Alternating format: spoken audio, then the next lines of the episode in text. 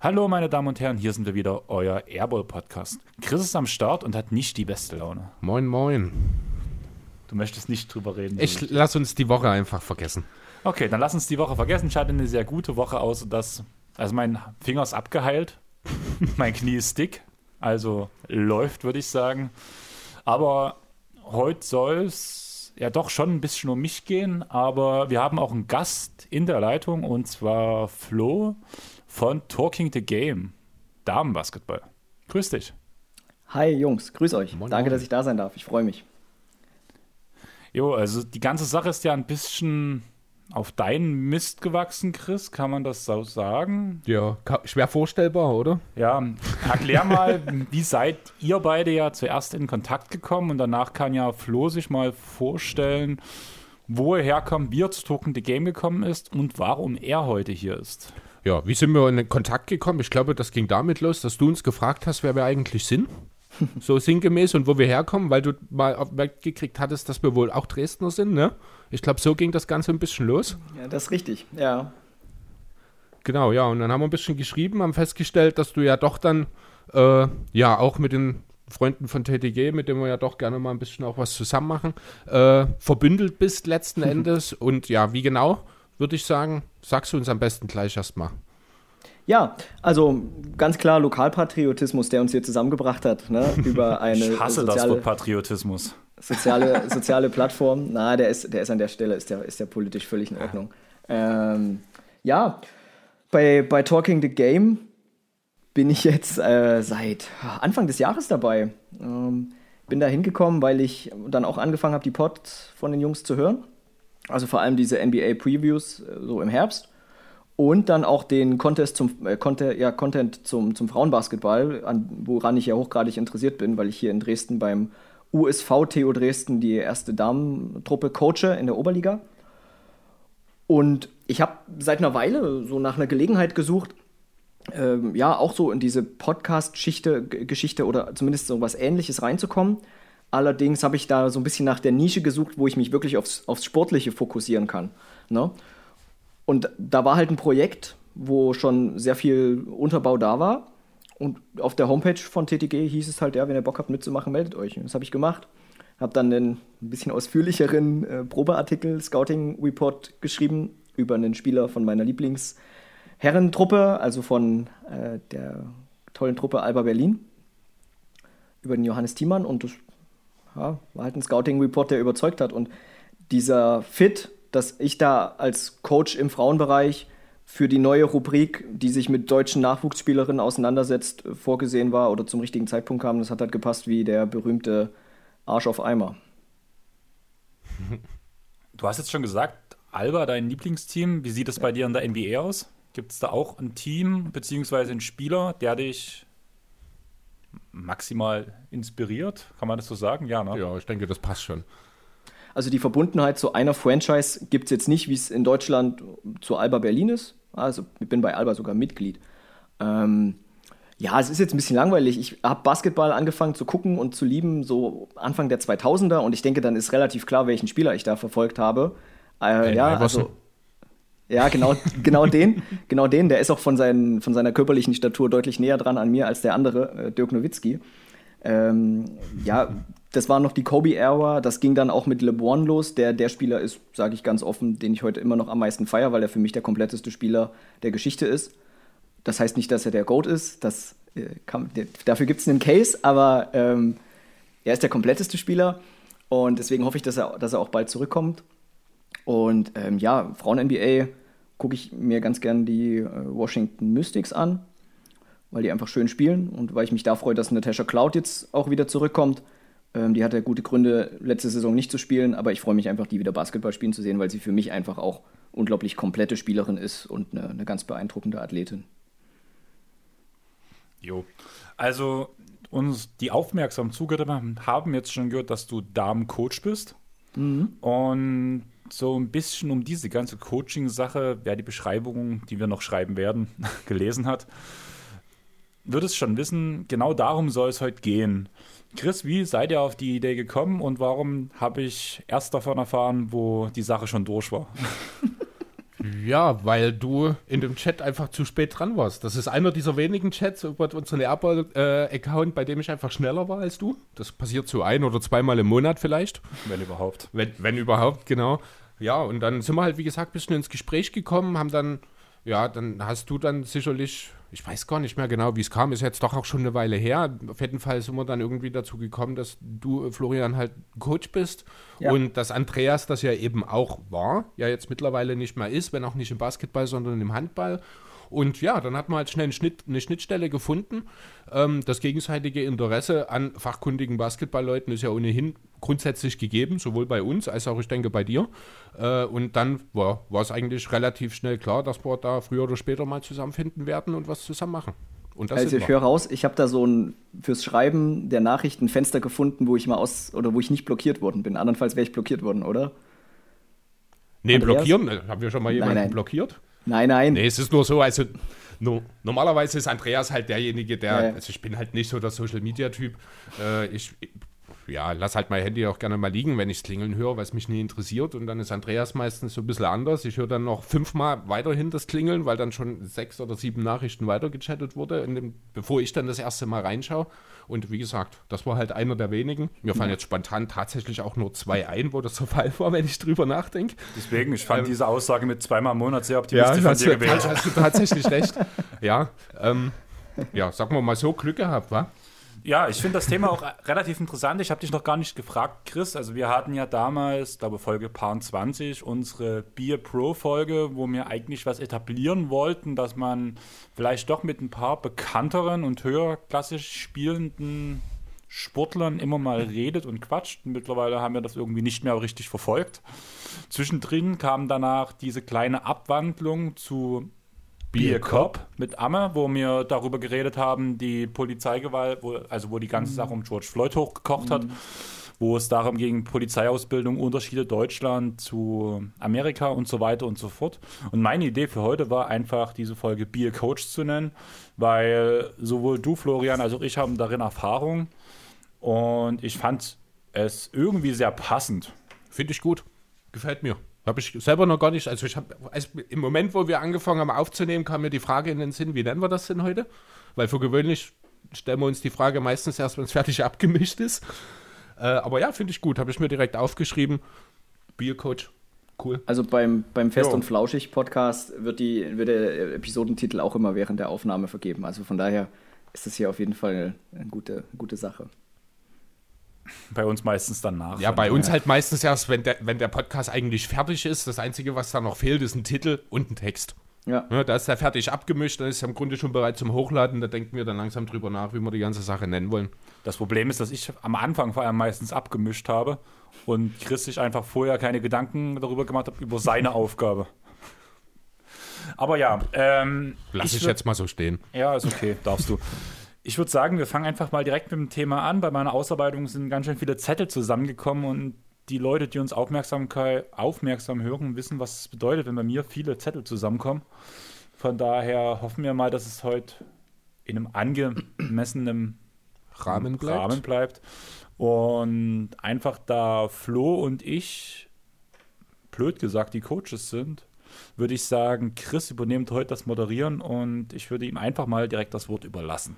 Ja, genau. Ich bin der Amateur heute hier in der Runde. Das ist auch mal ganz angenehm für mich. Immer. Das kommt halt selten vor, wenn ich mit dir zusammen bin, weißt du. Ähm, ja, ich habe mir ein bisschen Gedanken gemacht, wie man diese ganze Thematik so ein bisschen zusammenbringen kann. Äh, habe das Ganze dann letztlich versucht, ein bisschen an der Entwicklung eines Spielers sozusagen von seinen jüngsten Tagen bis hin in das Erwachsenealter und das äh, darüber hinaus sozusagen zu bringen. Und ja, da wäre jetzt so erstmal direkt der Anfang. Also das Ganze würden wir jetzt quasi beginnen, wirklich im Kinderbereich.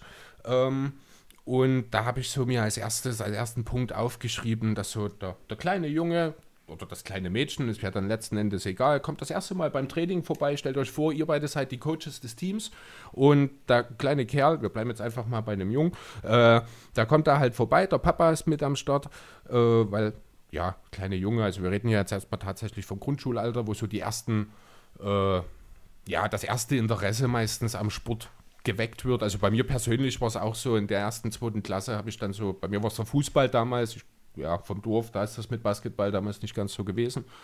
Ähm, ja, und jetzt stellt euch mal vor, also der kleine Kerl kommt vorbei, der Papa ist mit dabei und der drückt sein Interesse am Sport aus, weiß aber noch nicht so genau, was er denn richtig machen soll. Er hat mal gesehen, Basketball, das sieht schon ganz schön cool aus, aber sein großer Bruder, der spielt Handball. Und der kleine Kerl, der ist der Meinung, Mensch, ich, Basketball ist schon echt cool, aber ich glaube, im Handball wäre ich besser, weil da ist der Ball viel kleiner und ich habe so kleine Hände. Chris, du wärst echt ein gutes kleines Kind, ganz ehrlich. Ein was? Ein kleines Kind. So Ich wie du bin- redest. Ach so, ja, ich kann in, die Idee doch in jede Rolle schlüpfen. Ähm, ja, ich würde sagen, ich würde bei dem Thema anfangen, da ich ja, der Jugendcoach war. Und tatsächlich hatte ich, hatte ich oftmals solche Situationen. Für die meisten wird's absch wird's, wird es ein bisschen abschreckend klingen. aber Das Erste, was ich machen würde, wäre den Vater nach Hause schicken. Ja. Einfach weil der Kleine soll sich nicht darauf konzentrieren, jetzt vor dem Papa zu glänzen oder sowas, sondern das Erste, was wäre, ja, Trainingsschluss ist um die die Zeit, kommst du dann wieder. Danach können wir auch über genauere Sachen reden. Es gibt drei kostenlose Probetrainings, zumindest war es in meinem Verein so. Den Rest werden wir sehen. Danach würde ich einen von meinen Führungsspielern nehmen, meistens der kommunikativste, blöd gesagt. Ich habe schon gesagt, negative Namen werde ich, äh, bei negativen Sachen werde ich keine Namen sagen. Bei positiven Sachen, vielleicht hören Sie es so- sogar ja. Ich habe mit ein paar Spielern, wie zum Beispiel auch den, den ich jetzt erwähne, keinen Kontakt mehr. Aber Moritz war so ein Typ, der hat, hat immer von mir die Aufgabe bekommen, Neulinge an die Hand zu nehmen, ihm alles zu erklären. Ich wusste, bei ihm passt die Technik, er achtet auf sowas. Und der ist einfach jemand, der mit jedem auskommt. Mhm. Und was würde der dann mit ihm machen? genau die Übung, die alle anderen auch machen, bloß auf dem Level, dass halt Moritz dort mehr die Aufgabe hat, den Kleinen ein bisschen heranzuführen, ihm Fehler zu sagen. Und ich würde halt immer wieder an seine Stelle kommen. Also man muss ja wirklich sehen, man fängt ja, wir werden ja, du tust jetzt quasi anfangen, schon direkt mit dem Training an, an, einzusteigen. Da geht ja eine Erwärmung los, wo man halt sagt, man fängt spielerisch was an. Da, das ist jetzt schwierig, so aus der Kalten heraus was zu sagen. Zum Beispiel, ich habe mein Training immer aufgebaut darauf, was im vorherigen Spiel zum Beispiel für, Fehler passiert sind. Aha. Wenn ich darauf ausgehe, dann würde ich sagen, ich bekomme einen neuen Spieler, dann würde ich den Spieler mir raussuchen, vielleicht nicht Moritz in dem Fall, aber je nachdem, wer es halt wäre, der die wenigsten Fehler gemacht hat, dem dieses Training am wenigsten bringt, um ihm erstmal so, spiel mit dem Jungen mal ein paar Pässe, lass ihn mal aufs Tor werfen, versuch zu halten. So diese ganze Maschinerie einfach, dass er erstmal diese Grundsachen rausbekommt beziehungsweise in einem kleinen Eröffnungsspiel, wenn man schon vorher, vor dem Trainingsstart weiß, dass der Kleine da ist, dass man dann spielerisch was macht, wo man erstmal sieht, wie beweglich ist er, weil vor allem, was man ja merkt, umso mehr Generationen jetzt auf unsere vor allem damals folgten, ich finde, die Jungs wurden immer und immer unbeweglicher. Ich weiß nicht, ob, du, ob das bei dir auch im Frauenbereich so ist. Flo, dass du merkst, dass die jüngeren Spielern so gewisse Grundbewegungen einfach immer mehr abfallen. Einfach weil es nicht mehr so oft trainiert wird und im Schulsport nicht mehr so viel Wert drauf gelegt wird. Was Ähm, meinst du da zum Beispiel? Ja, Entschuldige, Flo. Ähm, zum Beispiel, ähm, Mhm. Ganz blöd gesagt, also gewisse Grundbewegungen werden ja, also viele fragen ja, zum Beispiel wurde auch vor vielleicht zwei Wochen gefragt, dass es ja für manche Kinder ganz schön beschissen ist, Sportunterricht in der Schule zu haben und darauf bewertet zu werden, weil ja jedes Kind unterschiedlich beweglich ist. Ich verstehe den Punkt, alles verständlich. Allerdings lernst du halt im Sportunterricht gewisse Beweglichkeit deines Körpers, sei es ein Purzelbaum oder Rolle vorwärts, Rolle rückwärts. So gewisse Sachen, die du zwar vielleicht nie wieder in deinem Leben brauchst, aber dir eine gewisse Beweglichkeit in deinen Körper bringen. Und das ist eigentlich der, der Sinn im ersten Training. Du musst austesten, wie viel Potenzial, wie beweglich ist der Spieler eigentlich. Okay. Also einfach quasi schon so, so ein leichtes Herantasten daran, wohin kann es gehen, welche Vor- und Nachteile, sag ich mal, äh, bringt er da potenziell schon mit, um schon abzuschätzen, was, was wäre vielleicht potenziell irgendwann mal eine Rolle im Team, die er übernehmen kann, sozusagen, so in die Richtung. Verstehst du Ja, zum Beispiel richtig? würde ich halt, wenn ich einen Spieler habe, der sehr massiv ist, der unbeweglich ist, aber dafür einen sehr starken Körper hatte. Beim Thema Handball zum Beispiel, ich würde sagen, beim Thema Basketball könnte man dann über einen Center reden. Beim Handball wäre es der Kreisläufer, der halt harte Block, Blöcke stellen kann, der mhm. sich nicht leicht aus der, ähm, aus der Position drängen lässt solche Spieler würde ich halt eher, sind meistens unbeweglicher von dem Grundprinzip, wir wären ein Aufbauspieler beim Handball, ja derjenige ist, der durch seine Beweglichkeit, vor allem wenn es ein kleinerer Aufbauspieler ist, eigentlich alles rausreißt. Okay, ja, klar. Ähm, was mir, äh, ich weiß nicht, ob du das jetzt bewusst nicht genannt hast oder ob es äh, bei dir vielleicht einfach ein Teil ist, was mir jetzt so ein bisschen aufgefallen ist, du würdest ihn quasi mehr oder weniger zwar an die Hand eines erfahrenen Spielers setzen, aber ihn schon direkt ins kalte Wasser werfen. Verstehst du das richtig? Ähm, also direkt am Trainingsbetrieb teilnehmen lassen. Ne? Also ich ja. nochmal, ähm, wir reden, wie gesagt, also wirklich vom Grundschulalter momentan, also ich zumindest, ich hab, ne?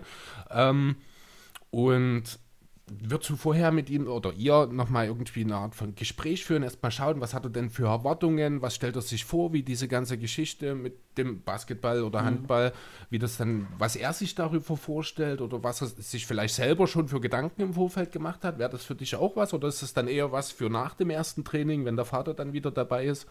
Äh, wie würdest du das handhaben? Ab und zu kommt man ja ins Gespräch, dann merkt man ja auch schon so ein bisschen, wie die Emotionen sind. Ich habe auch so ein Punkt würde ich später, oder beziehungsweise kann ich ihn ja ganz kurz ansprechen, genauer können wir ja später drauf zukommen. Umgang mit Problemspielern habe ich diesen Punkt mit aufgeschrieben.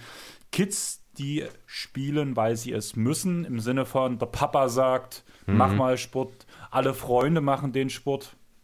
Einfach so dieses Zwanghafte am Sport teilnehmen. Ich finde, alles sowas siehst du im ersten Training. Wenn es ein Kind Spaß macht, dann ist es da, weil es sich vielleicht auch mit dem Sport schon beschäftigt hat. Du hast ja dieses Beispiel gebracht, ja, der Handball ist kleiner, kann ich, äh, ist kleiner, ist der Ball kleiner, damit kann ich besser umgehen. Das heißt, das Kind hat schon mal gesehen, um was es im Handball geht. Ja. Und das ist meine Grundvoraussetzung, die ich bringe. Und wenn du danach mit dem Grundschulalter redest, das habe ich auch später nochmal stehen, wenn wir so ein bisschen über ein Trainingskonzept und sowas reden, wird sowieso alles spielerisch gemacht. Also da ist nicht, ich tue jetzt irgendwelche Ballstaffetten und irgendwelche Spielzüge laufen lassen.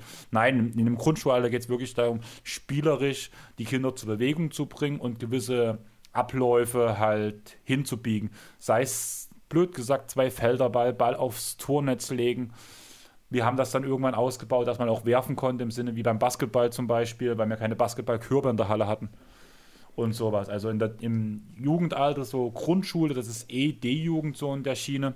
Mhm. Dann geht es wirklich größtenteils darum, die Jungs spielerisch zu erziehen, die Beweglichkeiten und gewisse Sachen herauszustellen. Also in der E-Jugend wirklich nur spielerisch. In der D-Jugend achtest du danach drauf, dass sie im Spiel, zum Beispiel, wenn sie einen Wurf machen, zum Beispiel beim Zweifelderball, Dodgeball, keine Ahnung, ähm, dass dann der richtige Fuß von steht. Das, auf sowas fängst du dann erst eigentlich an zu achten, weil erstmal geht es darum, dass die Kids Spaß bekommen bei dem Thema und dass sie inspiriert sind, sich zu bewegen. Also der erste Schritt wäre sozusagen die Kinder in dem Fall einfach wirklich erstmal die Begeisterung, die du ja verspürst, wenn du Trainer äh, bist, dass diese äh, direkt von Tag 1 an sozusagen zu übertragen auf die Kinder, äh, um eben auch eine langfristige Basis zu schaffen, sozusagen, oder? ähm, das Training, was ich jetzt gerade beschrieben habe, war tatsächlich die Trainingsarten, die ich am wenigsten gefeiert habe. Deswegen wollte ich halt irgendwo aus der D-Jugend damals auch raus. Da kommen wir auch später nochmal dazu. Aber ja, vom Prinzip her, ich will, dass man, ob, dass man sieht, dass das Kind Lust drauf hat. Weil wenn mhm. vor allem ein Kind keine Lust hat, die Vorgaben des Trainers zu erfüllen, hat es aus meiner Sicht nichts im Training zu suchen. Punkt. Also ich bin, war da auch relativ konsequent.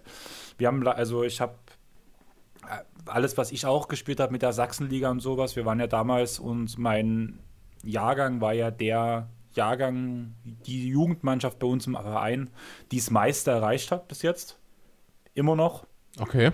Und was, von ganz daher, kurz, was heißt das? Was habt ihr erreicht? Sachsenliga. Und du kannst halt im, da, also wir haben jedes Jahr eigentlich einen Bezirksmeister geholt. Und irgendwann hieß es dann, wir brauchen die Jungs im Bezirk nicht starten lassen, weil bringt nichts. Du tust beim Handball ja deine Mannschaft melden, wo du denkst, sie können dort bestehen und das funktioniert dort. Ach so, okay. Und da ist das Höchste, was du zu der Zeit spielen konntest, war mal deine jeweilige Landesliga und der Erstplatzierte der jeweiligen Landesliga wurde zum, zur deutschen Meisterschaft eingeladen, wo danach der deutsche Meister ausgespielt wurde. Derjenige, der immer deutscher Meister vor uns geworden ist, den hatten wir bei uns schon zu Gast, das war Lukas Binder vom ah, DAFK Leipzig, der mittlerweile erste Liga Handball spielt. Und DAFK war immer Erster und wir waren immer Zweiter in der Sachsenliga. Also wir haben halt für den Verein die Erwartung relativ hoch gesteckt. Oder auch für alle Nachfolgenden, blöd gesagt. Und das war halt so ein Grund, ich wollte leistungsorientiert trainieren und nicht spaßorientiert. Auch wenn unser Slogan beim Verein war, wo Handball Spaß macht. Heißt das eigentlich, dass es irgendwann mal eine Bronzestatue äh, in, dann vor der Halle von dir gibt? Nicht von mir, dann eher von einem Stefan Amlang oder von einem Hannes Ulbricht. Falk Gau wäre auch noch so ein Name, die halt so die besten Spieler waren bei uns. Aber okay. Aber es wäre schon schön, oder? Ich habe zumindest einen Pokal bester Spieler in der C-Jugend. Ja, das, das ist war, da auch schon was. Das war auch der Grund, wo ich dann Trainer geworden bin. Also nach diesem Jahr hat mich der Vereinsvorsitzende angesprochen, ob ich mir vorstellen könnte, Coach, Coach von einer Jugendmannschaft zu werden. Wie war das bei dir, Flo? Wie kam bei dir der erste Weg zum Trainer? Relativ spät, wenn ich ehrlich bin. Ähm, das war vor gut zwei Jahren. Ich hatte eine, hatte eine Weile nicht gespielt, also im Verein nicht gespielt. Und habe dann im oh Gott, Sommer 2018, glaube ich, äh, wieder angefangen beim BC Dresden. Aber ne, wirklich, in, wirklich auf total freizeitlichem Hobbyniveau. Und ja. Sozusagen hatte, bei, der, bei meiner Nachbarhalle. Ja, genau, bei dir gegenüber, wenn ich das so sagen darf. Und, so, das ähm, ist der BC Dresden. Ah, ja. Ja, genau. Und ja, ich hatte seit, seit ich Basketball spiele, immer irgendwie Probleme, dass ich umgeknickt bin. Mit beiden Füßen immer mal wieder umgeknickt, Sprunggelenk, Außenbänder, Geschichten. Und ja, die, die Saison lief für uns als Team katastrophal, für mich individuell auf und ab. Ähm, ja, und dann ist es, glaube ich, im Januar, so Mitte, Ende Januar, vor zwei Jahren ist es dann passiert, äh, dass ich im Training einen, einen Dreier geworfen habe und ein Mitspieler mich unterlaufen hat. Also total unabsichtlich. Ne? Und ich bin auf seinem Fuß gelandet, umgeknickt, der Klassiker. Und ich bin dann immer so, ich kann das dann nicht ertragen, dem Team nicht zu helfen, weil ich halt irgendwie ausgeschaltet bin. Und tatsächlich war die Situation so, dass, dass die Coaching-Position nicht ganz so klar war und da habe ich, das war halt meine Chance. Und dann wurde ich da mal reingeworfen, habe dann mal Training geleitet, habe dann Spiele gecoacht, habe es dann tatsächlich geschafft, mit der Truppe mal den, in dieser Bezirksmeisterschaft den ersten Sieg seit zwei Jahren zu holen. Und dann war es so, dass einer meiner Mitspieler also der hat eine Freundin und die spielte und spielt bei meinem jetzigen Verein und die hat mich dann sozusagen recruited, weil ich dann einfach wieder das in Anführungszeichen Glück hatte, dass der Coach von denen sich halt verabschiedet hatte zum Saisonende und der Posten vakant war und sie hatte dann halt da mitbekommen, mit, ja, wie ich mich da reinhaue, obwohl ich da, was das Coaching betrifft, noch total grün hinter den Ohren war. Und grün hinter den Ohren hat aber zu den Farben vom USV ganz gut gepasst. Und ja, dann habe ich halt zur Saison 1920 äh, habe ich äh, diese, dieses Frauenteam übernehmen dürfen. Und ja, durfte es eine Saison coachen und dann nicht mehr. Also nach unserem ersten Playoff-Spiel letztes Jahr wurde die Saison dann abgebrochen. Und ja, für uns ging es dann auch im Oktober, November nicht, nicht wieder nicht weiter, weil dann kurz vor, äh, kurz vor dem geplanten Saisonbeginn halt diese Inzidenzen so durch die Decke gegangen sind, dass wir und aber auch die Liga dann entschieden haben, das erstmal auszusetzen. Mhm. Hast du da damals beim BC noch äh, deinen Hut selbst in den Ring geworfen um die, äh, für diese Trainerposition oder ist das an dich herangetragen worden? Ich würde sagen, weder noch. Es gab dann ein Spiel, wo ich, ich sag mal, eingesprungen bin. Ich war halt da und die anderen beiden, die es immer so ein bisschen als Spielertrainer gemacht haben, haben halt gespielt und ich habe es dann halt, ja, schon proaktiv gemacht von außen. Und danach waren wir essen äh, von am, am Albertplatz im Kodo und da wuchs oder reifte dann der oh, Gedanke. Lecker. Ja, ne, ist mega. Und da reifte dann der Gedanke, naja, Florian, über, übernimm doch nächste Woche mal eine Trainingseinheit. Ähm, ja, da habe ich, hab ich die geplant. Ne? Und ja, die war von vorne bis hinten voll mit, mit Engagement und mit Leidenschaft, aber auch noch mit einigen handwerklichen Fehlern. Ja, es gibt auch heute keine Einheit, wo wir als Coaching-Staff keine Fehler machen. Ja, das ist halt so. Aber das hat, das hat funktioniert. Und man hat dann halt wirklich auch ähm, gesehen, dass sich die Art, wie die Spieler ins Training gegangen sind und wie sie gespielt haben und dass wir von dem, was wir im Training gemacht haben, von den paar Dingen, die wir machen konnten, wirklich auch was in den Spielen gezeigt hat. Das hat in den ersten Spielen noch nicht gefruchtet, aber wir haben, wir haben nicht mehr so hoch verloren.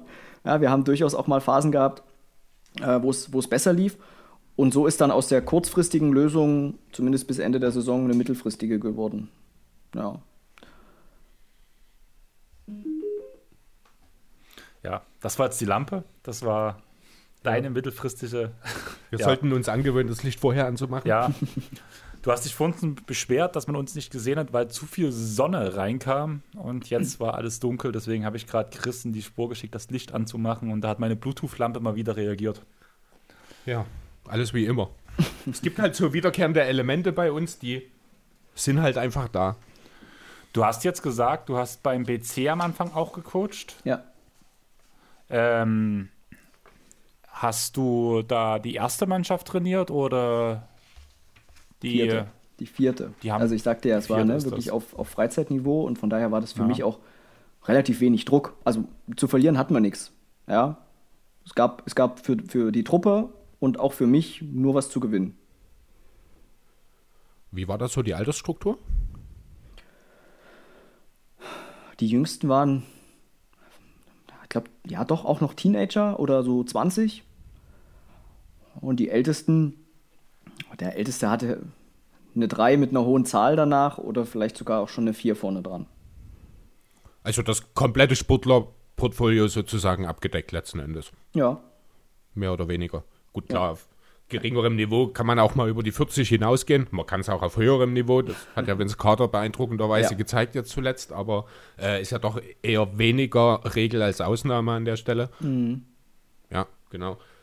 Ähm, ja, ähm, ist das, das zum Beispiel auch so eine Sache? Kann das zu äh, Problemen führen? Kann man in, bei sowas schon einen gewissen Generationenkonflikt, auch wenn das ein hartes Wort ist, bei vielleicht gerade mal 20 Jahren Differenz, aber äh, habt ihr sowas erlebt? Habt ihr das mal? Also du als Jugendcoach wahrscheinlich weniger, Andreas, aber Florian, bei dir äh, vielleicht eher?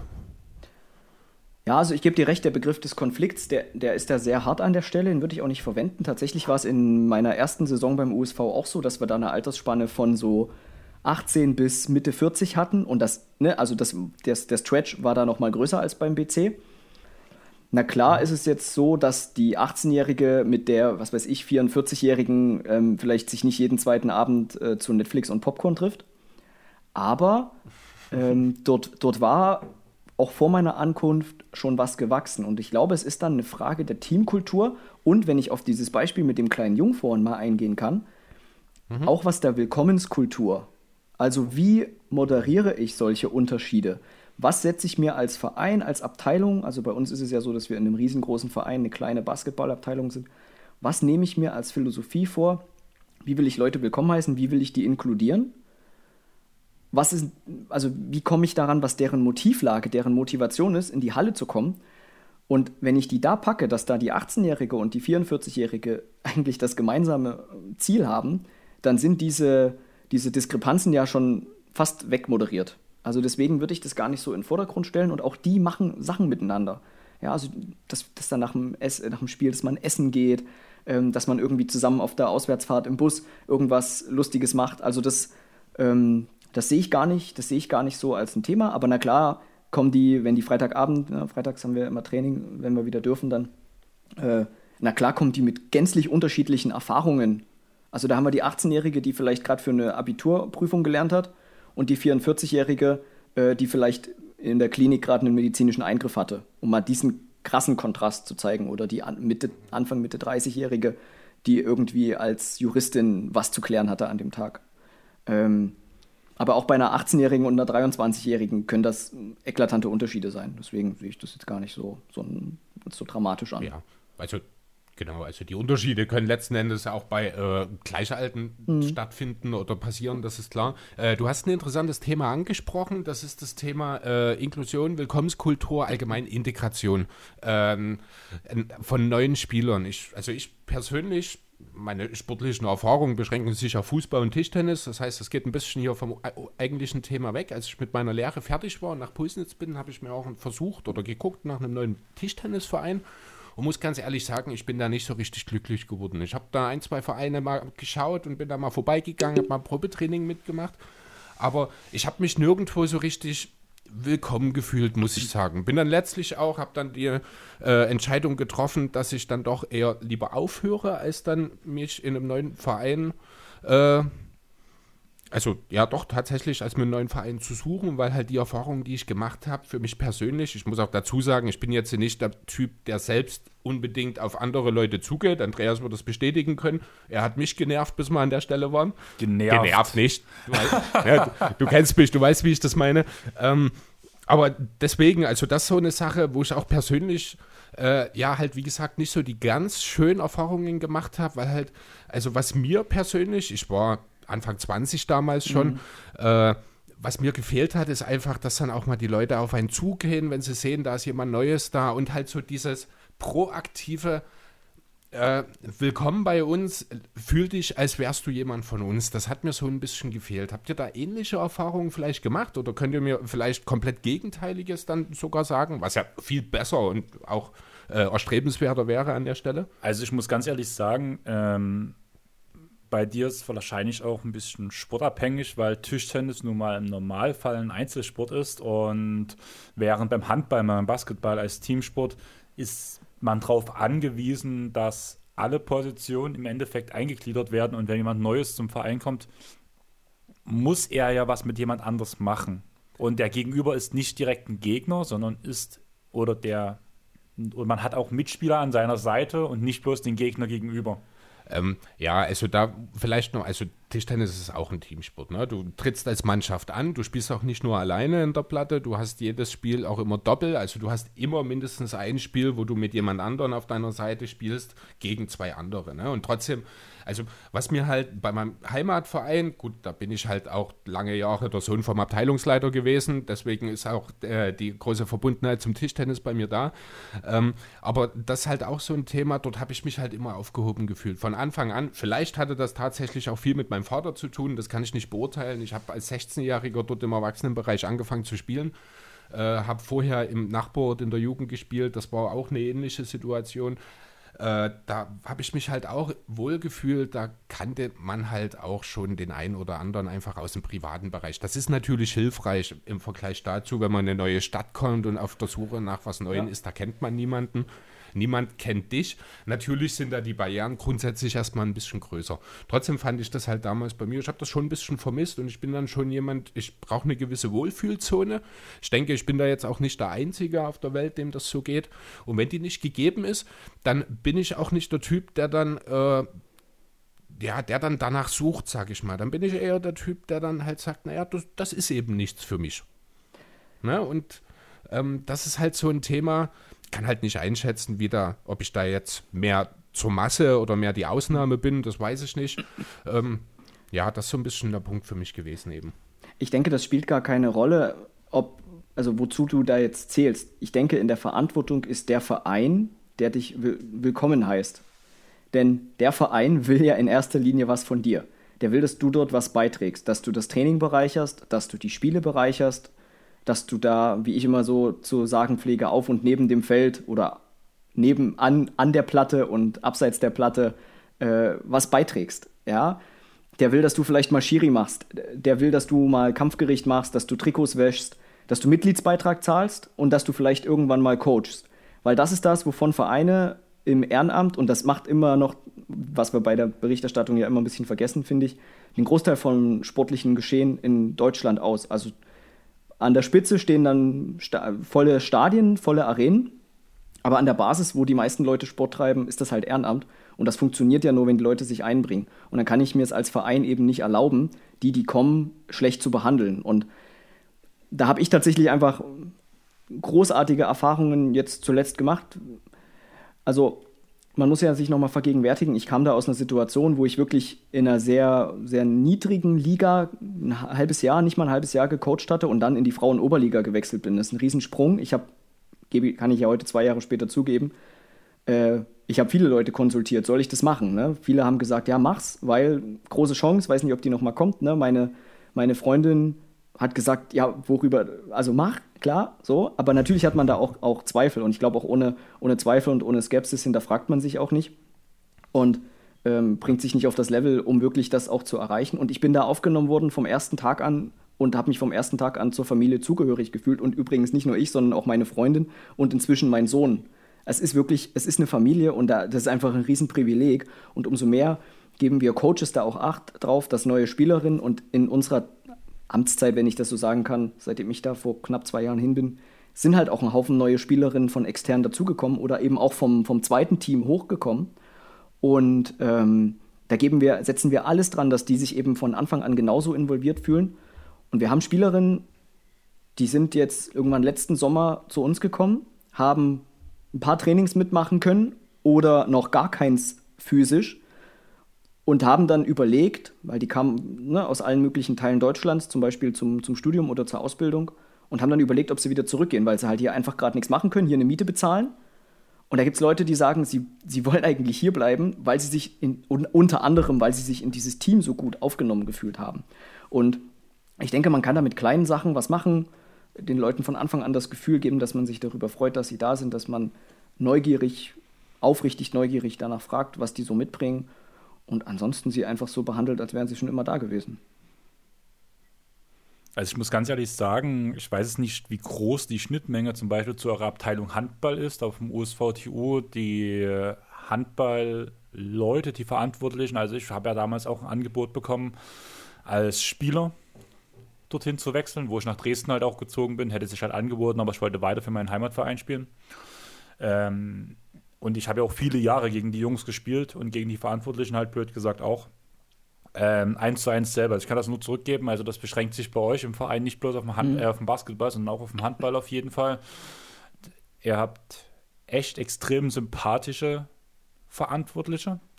Und zu dem Punkt, ähm, den du gebracht hast, ähm, der Wechsel in die Oberliga.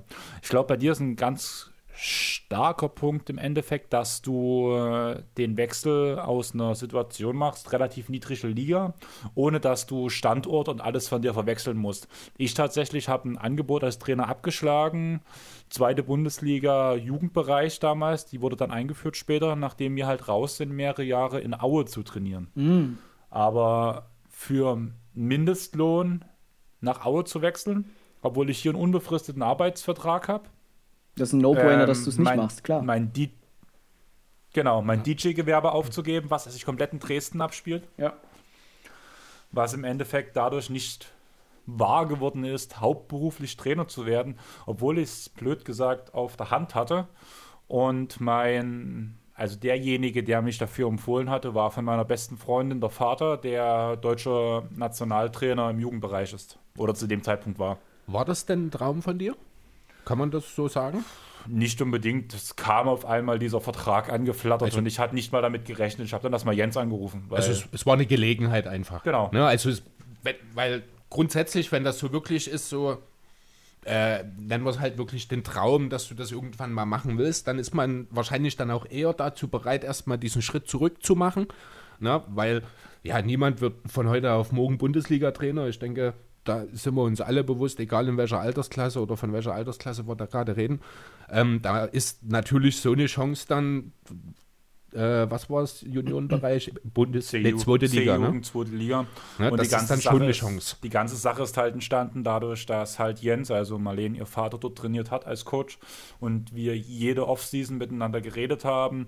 Ich habe die und die Spieler, würde aus denen das und das gern machen und wo er dann halt als erfahrener halt Jugendnationalcoach und alles mhm. halt gesagt hat, ähm, ich würde eher mit dem, mit dem Spieler, mit dem Profil, was du beschreibst, in die Richtung gehen oder ich würde deine Ziele auf diesem Weg umsetzen. Also wir haben uns halt gegenseitig abgesprochen, wie wir halt unsere Spieler trainieren, weil ja im Endeffekt es ja auch mal irgendwann seine Spieler werden können, wenn er, wenn sie leistungsmäßig so explodieren. Im Endeffekt haben bloß zwei Spieler, die ich je trainiert habe, Jens kennenlernen dürfen. Aber das lag wohl eher auch an dem Bezirksauswahltrainer, von dem ich und er keine gute Meinung hatten.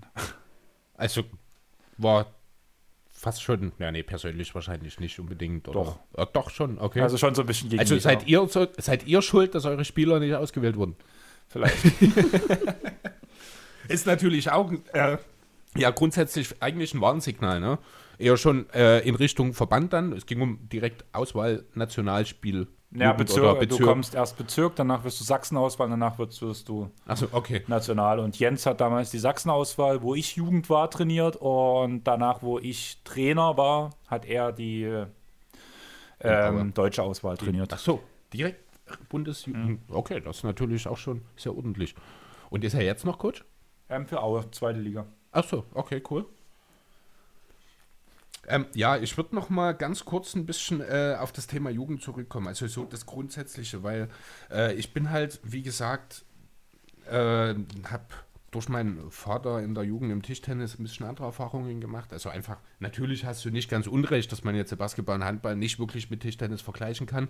Äh, nichtsdestotrotz, was mich so ein bisschen äh, interessieren würde, ist so, ab welchem Punkt sollte man denn den Fokus mehr in Richtung Taktik und Technik legen? Du hast vorhin schon mal so ein bisschen angedeutet, Andreas. Äh, bis wohin äh, geht es wirklich um das reine Spielen, sage ich mal, um die Kids ja, zu festigen, sage ich mal, um das Interesse zu gewährleisten und ab wann sollte man wirklich äh, dann schauen, wo kann man Sachen besser machen, wo muss man ein System einführen. Ähm, ja, genau, so in die Richtung. Wie würdest du das beschreiben? Ähm, meiner Meinung spätestens ab der C-Jugend, also im Alter von so 14 Jahren müsste das ungefähr beim Handball sein, wenn ich mich jetzt nicht ganz täusche. Okay. Ich komme mit diesem C und D, welches Alter das war, bin ich irgendwie raus. Ja, wir können einfach über das Alter reden. Ist wahrscheinlich Ja, auch einfacher, weil ich kann die äh, Altersgruppen auch nicht hundertprozentig Ja, das zuordnen. Ding ist, dass ich ja über die Altersgruppen weiß, was ich drin, was Ach ich so, gecoacht ja, habe. okay. Also Und zwar U14, ne? C-Jugend, ja, würde ich sagen, ungefähr war das. Ähm, da sollte man spätestens damit anfangen, sonst kommt es ganz auf das, auf das Leistungsvermögen des Teams drauf an, wie viel sie in den Grundlagen schon investiert haben.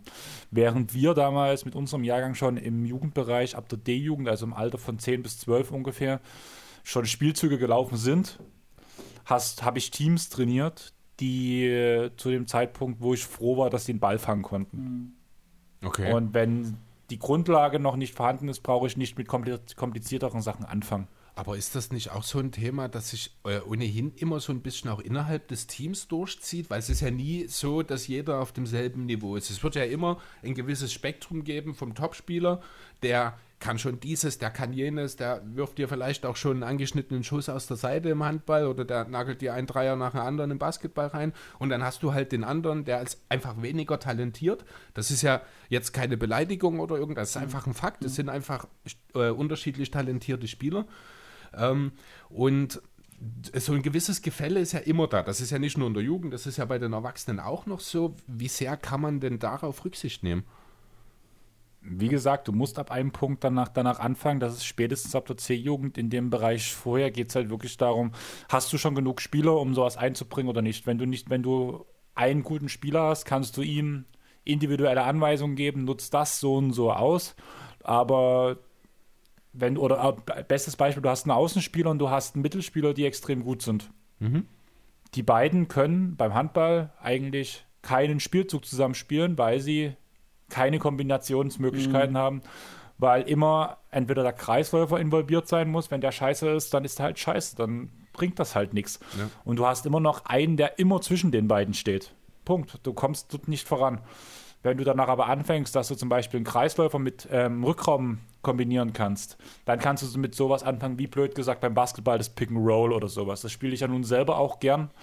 Also beim Handball, was bei den meisten für sehr viel Verwirrung sorgt, weil ich meine Sperren sehr weit offensiv setze. aber das sind dann Sachen, die funktionieren. Aber du brauchst halt erstmal die Schnittmenge, um Spielzüge bzw. Kleingruppenspiel möglichst zu machen.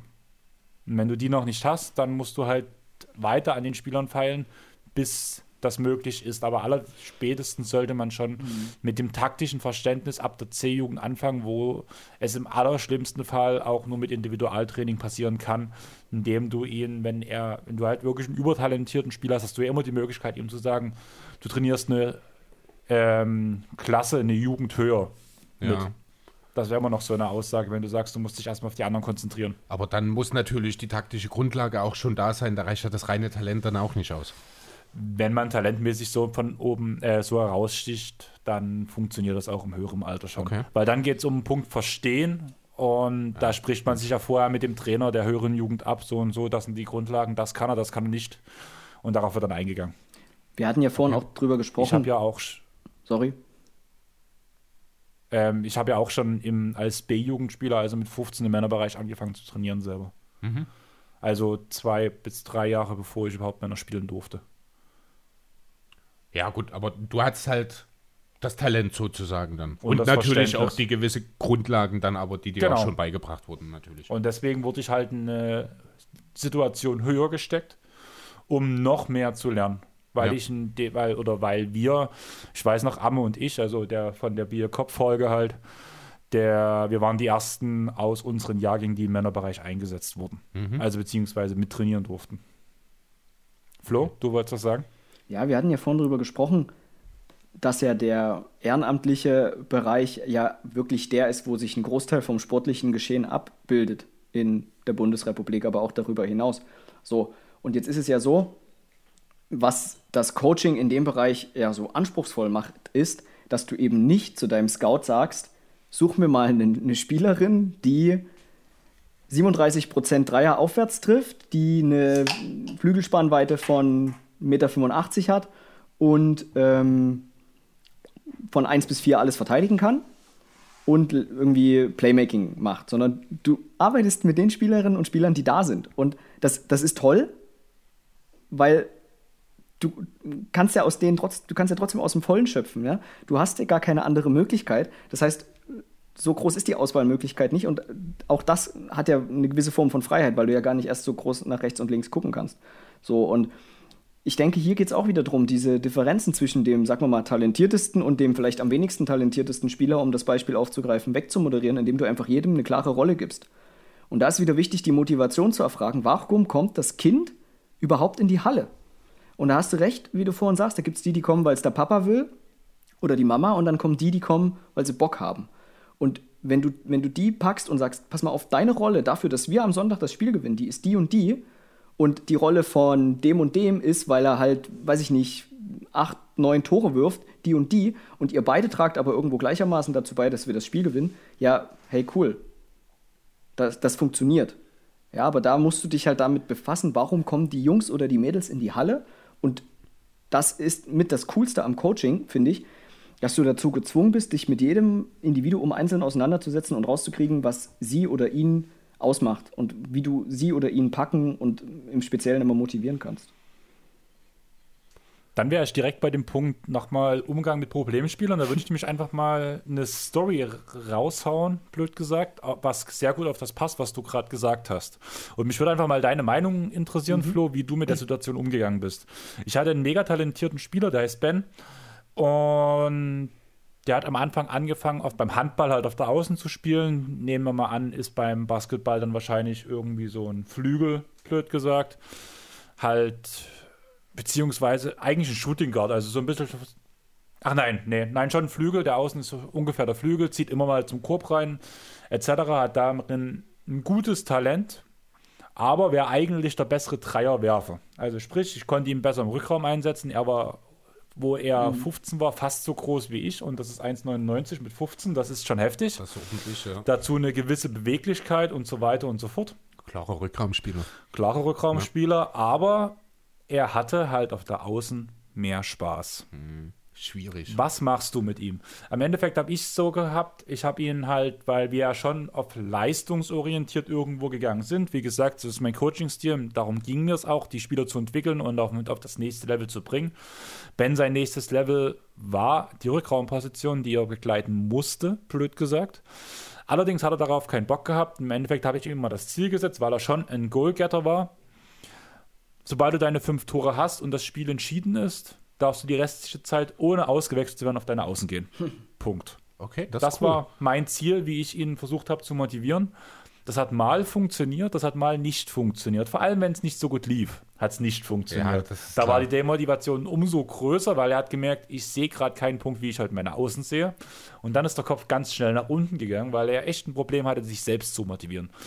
Wie hättest du da mit dieser Situation, oder wie wärst du mit der Situation umgegangen, Flo? Ah, ich glaube, hier kommen wir jetzt das erste Mal an einen Punkt, wo der Vergleich von den beiden tollen Sportarten wirklich einen großen Unterschied bietet. Ne? Das liegt aber einfach in der Art und Weise begründet, ähm, ja, wie, die, wie die Spiele funktionieren vom Prinzip her. Also im Basketball legen wir ja schon auch Wert darauf, dass auch die Großen inzwischen nicht mehr, also auch mit 12, 13 nicht mehr nur in Korbnähe geparkt werden, sondern dass die möglichst ganzheitlich Basketball lernen. Also wir feiern heute Spielerinnen und Spieler, die wir als Einhörner bezeichnen, weil sie irgendwie keine Schwächen haben und alles können. Ähm, da bin ich jetzt tatsächlich, was den Handball betrifft, nicht so drin. Das ist ja schon eher positionsbezogen als Basketball, wo ja Positionsbezeichnung sehr häufig nur noch eine Frage von Defense und gar nicht mehr so sehr von Offense ist. Ähm, von daher denke ich, dass das Problem beim Basketball gar nicht so da wäre. Beim Handball, wie, wie, wie alt war der Junge? Ähm, zu dem Zeitpunkt 14 oder sowas. Ich habe ihn in, insgesamt bis er 16 war trainiert. Ja. Also ich habe aufgehört, oder beziehungsweise er hat auch aufgehört, wo ich mein letztes Jahr als Trainer hatte. Ist halt auch eine hochpubertäre Phase. Und da denke ich, dass du so mit ja, diesem und, ihn zur Competition einladen und sagen, kompetitives, kompetitiver Anreiz.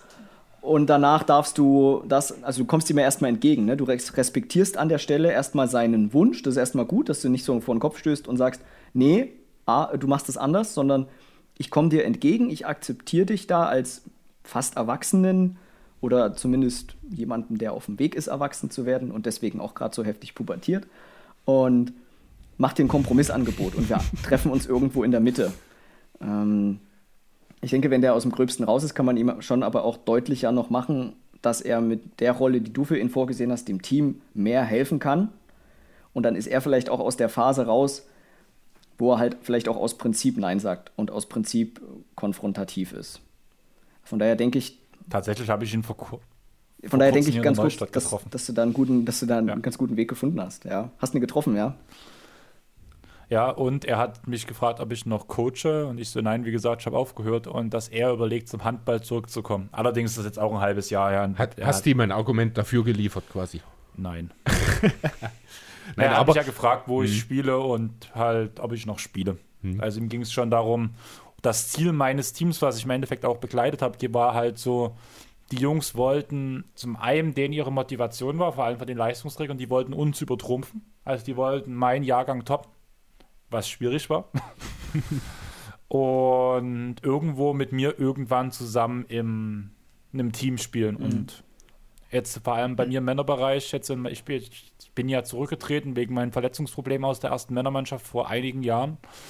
Das heißt, die meisten Jugendspieler werden halt erstmal in die zweite Männermannschaft als Entwi ins Entwicklungsteam gesteckt.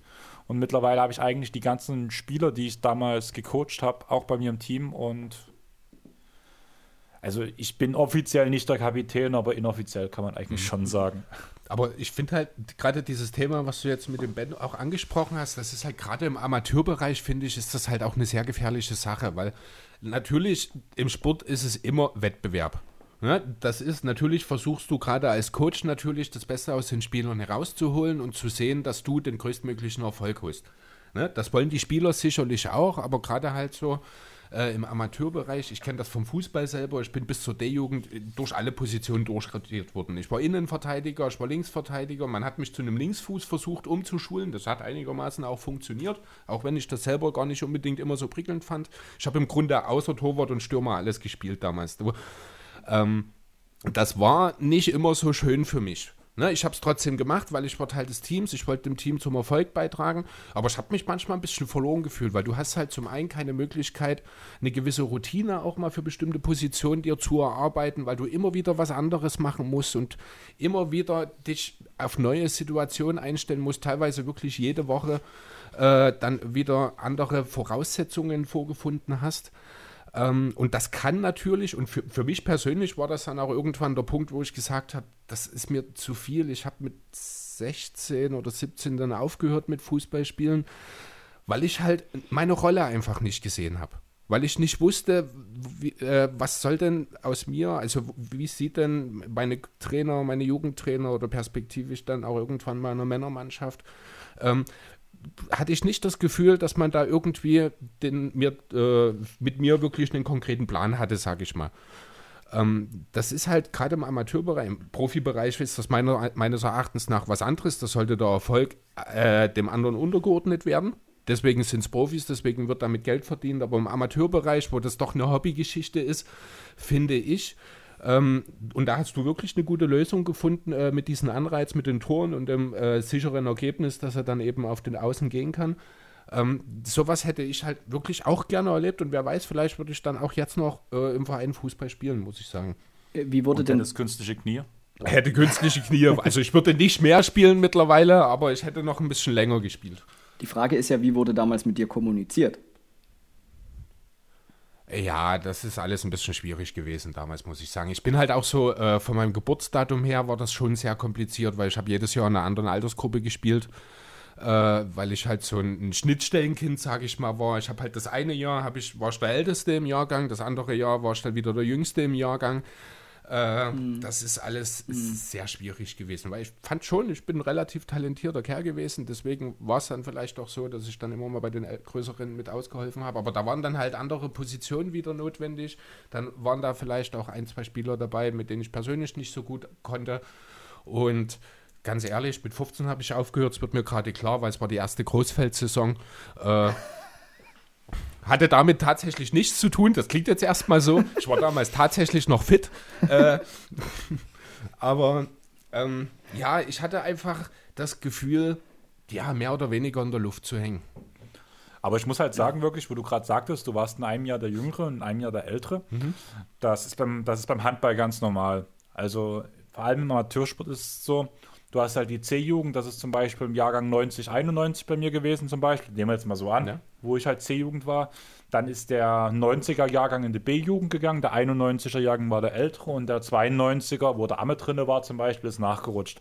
Damit war ich in einem Jahr, war ich der Jüngere, der Anschlussspieler, der Rollenspieler, der halt kam, wenn die Älteren fertig waren, blöd gesagt. Mhm. Und das Jahr drauf war ich einer der Älteren und konnte das anwenden, was ich von den Älteren gelernt habe. Und da habe ich ja zum Beispiel auch diesen besten Spieler aufgrund von auch dieser Leistungsexplosion, die ich in dem Jahr bekommen habe, erfahren. Damit habe ich gelernt, nicht bloß immer hinten anzustehen, weil ich ja immer wieder im Zwang war, jedes zweite Jahr einer der Führungsspieler zu sein, weil ich einer der Älteren und Erfahrenen war. Und so habe ich beide Rollen kennengelernt. Sowohl der Führungsspieler, der jederzeit die Tore werfen muss, den Ball verteilen muss, dass der Standfuß fürs Team zu sein. Aber auch auf der anderen Situation habe ich gelernt, ein Rollenspieler zu sein, meine Aufgaben zu kennen und diese so gut es geht umzusetzen. Was ich auch eine wichtige Erfahrung im Team finde und für einen Spieler. Ähm, Thema Rollenspieler, das ist jetzt eine Sache, die ist sehr basketballlastig, die ist vielleicht nicht ganz hundertprozentig auf den Handball anzuwenden, ist auch so eine Sache. Wenn du jetzt mal angenommen, du hast so zwei Spieler im Team, der eine ist super talentiert, äh, der hat unheimlich viel drauf, aber so die, die ultimative ja, Motivation hat er nicht. Er weiß genau, wie gut er ist und deswegen macht er das. Und auf der anderen Seite hast du einen Spieler, der hat eine ganz klare Rollenlimitierung. Nennen wir ihn einfach mal einen 3D-Guy. Ne? Und auf der anderen Seite dieser super talentierte und äh, weniger motivierte, das ist halt dein Point Guard, der hat jede Menge Zeit, äh, in der er mit dem Ball unterwegs ist. Ähm, und ist auch der klare Topscorer und von mir aus auch beste Passgeber im Spiel. Er macht das Team durchaus besser, aber seine Einstellung ist so ein bisschen zu wünschen übrig. Und das fällt natürlich den anderen auf, den gleichzeitig äh, Ach so, du hast es auf, auf dem Zettel sogar stehen. Na ja, gut, dann kannst du ja gleich auch was Schönes dazu sagen, sicherlich. Äh, lass mich kurz noch zu Ende äh, ausführen. Ähm, das fällt natürlich dann den anderen Spielern auch auf, die für den Sport brennen, für den Verein brennen, aber die aber sehen, dass der andere, der das eigentlich nur so nebenbei macht, ja, der hat viel mehr Einfluss. Der wird auch von den Trainern ein bisschen mehr verhätschelt, weil er halt so wichtig vielleicht ist. Also verhätschelt ist jetzt vielleicht übertrieben formuliert, das wirst du sicher auch oder werdet ihr sicher ein bisschen gerade stellen können.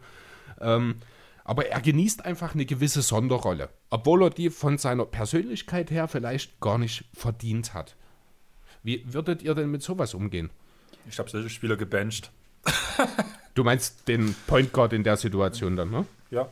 Wer sich übers Team stellt, der ist nicht Teil des Teams. Aus meiner Sicht. Also, ähm, nee, dann hast du mich vielleicht ein bisschen falsch verstanden. Er, hat, er stellt sich nicht übers Team. Er ist Teil des Teams, mhm. aber er ist halt einfach von seiner Art her, es ist so ein, so ein, ja, das läuft halt einfach alles. Er macht jetzt, er macht halt im Training ordentlich mit, aber man merkt, er könnte immer noch mehr zeigen. Also so ein Allen Iverson-Typ letzten Endes. Ja, ich habe keinen Bock auf Training, aber im Spiel bin ich da. Die Frage ist, stört er das Training oder stört das Training nicht? Wenn er das Training nicht stört, dann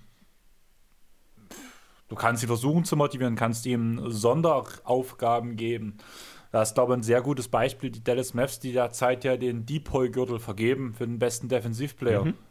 Ist da, glaube ich, ein sehr gutes Zeichen dafür, blöd gesagt. Sondersachen, beziehungsweise habe ich mit Spielern, vor allem wo sie älter wurden, wo es danach in das B-Jugendalter ging danach, so diese 15, 16, vielleicht auch manche 17-Jährigen, da konntest du halt schon sagen, da gab es auch mal ein, ein Bier nach, der, nach dem Training dann zum Beispiel mit 16 oder 17. Was? Wo du gesagt hast, ja. Ja, mit 16 geht ja rein rechtlich. Und wo man dann gesagt hat, na hier, wenn ihr das und das Ziel erreicht, dann bringe ich das nächste Mal einen Kasten mit. Okay, und was würdest du mit dem anderen Spieler machen? Der sichtlich genervt von dieser Situation ist, weil er eigentlich mehr will, eigentlich tief in sich drin aber weiß, die Rolle, die ich habe, das ist das, was ich machen sollte, aber ich will mehr. Wie gehst du mit so jemandem um? Mit ihm kommunizieren, mit ihm reden, mit ihm sagen, arbeite daran. Also du, wenn du willst das erreichen, was der hat, der andere, und wie auch Dirk in der Dokumentation Der perfekte Wurf sagte, war ja die Aussage, ja, 20% ist Talent, der Rest ist Einstellung, Wiederholung und Training. Ja. Also kommen wir dort dann an den Punkt sozusagen, äh, so individuelle Ziele aufstellen und schauen, dass diese erreicht werden, um halt dann den Spieler Stück für Stück äh, ja, sein Ceiling zu erhöhen, sozusagen. Genau, ich gebe ihm die Sachen in die Hand, mit der er sein Leistungsvermögen verbessern kann. Mhm. Ich gebe ihm zum Beispiel, wenn er halt ein relativ guter, jetzt sind wir wieder beim Handball, ein Mittelblockverteidiger ist, ist eine sehr wichtige Position im Handball für die Verteidigung. Allerdings finde ich für meinen Teil nicht so schwer wie ein Rückraum, halb links, halb rechts Verteidiger. Das finde ich für mich ist die anspruchsvollste Verteidigungsform. Mhm. Ich erkläre ihm, wie er auf dieser Position verteidigen kann, damit er, die, damit er den nächsten Schritt macht, um auf mehr Positionen einsetzbar zu sein, blöd gesagt. Und dadurch kann er ja auch mehr Spielzeit ergattern, obwohl er eigentlich immer noch sein Profil erfüllt. Nur ein bisschen in einer größeren Form. Okay. Hat man das verstanden, was ich gerade wollte von ich, euch? Ich denke schon, denke schon oder? Ja. Florian? Ja, ja. Okay. Ähm, wir, wir kommen hier wieder zu, diesem, zu dieser großen Herausforderung im ehrenamtlichen Bereich. Es geht hier, glaube ich, wieder um die Frage, mit welchen Motiven kommen die einzelnen Personen in die Halle. Ich wiederhole mich, aber ich glaube, das, das spielt an vielen Punkten einfach eine entscheidende Rolle. Ich glaube, bei den meisten ist da dieses Gesellungsmotiv. Also, dass die kommen wegen des Teamgedankens, ne? wenn wir jetzt mal bei den beiden Teamsportarten genau. hier bleiben. Aber viele wollen auch gewinnen. Und nehmen wir an, du spielst am Wochenende und du gewinnst. Dann ist die Wahrscheinlichkeit, dass am Dienstag beim Training ein Großteil zufrieden ist, relativ hoch. Nichtsdestotrotz kannst du dann auch am Dienstag vor dem Szenario stehen, dass Leute aufgrund von limitierter Spielzeit unzufrieden sind. Du hast es völlig richtig gesagt, Chris.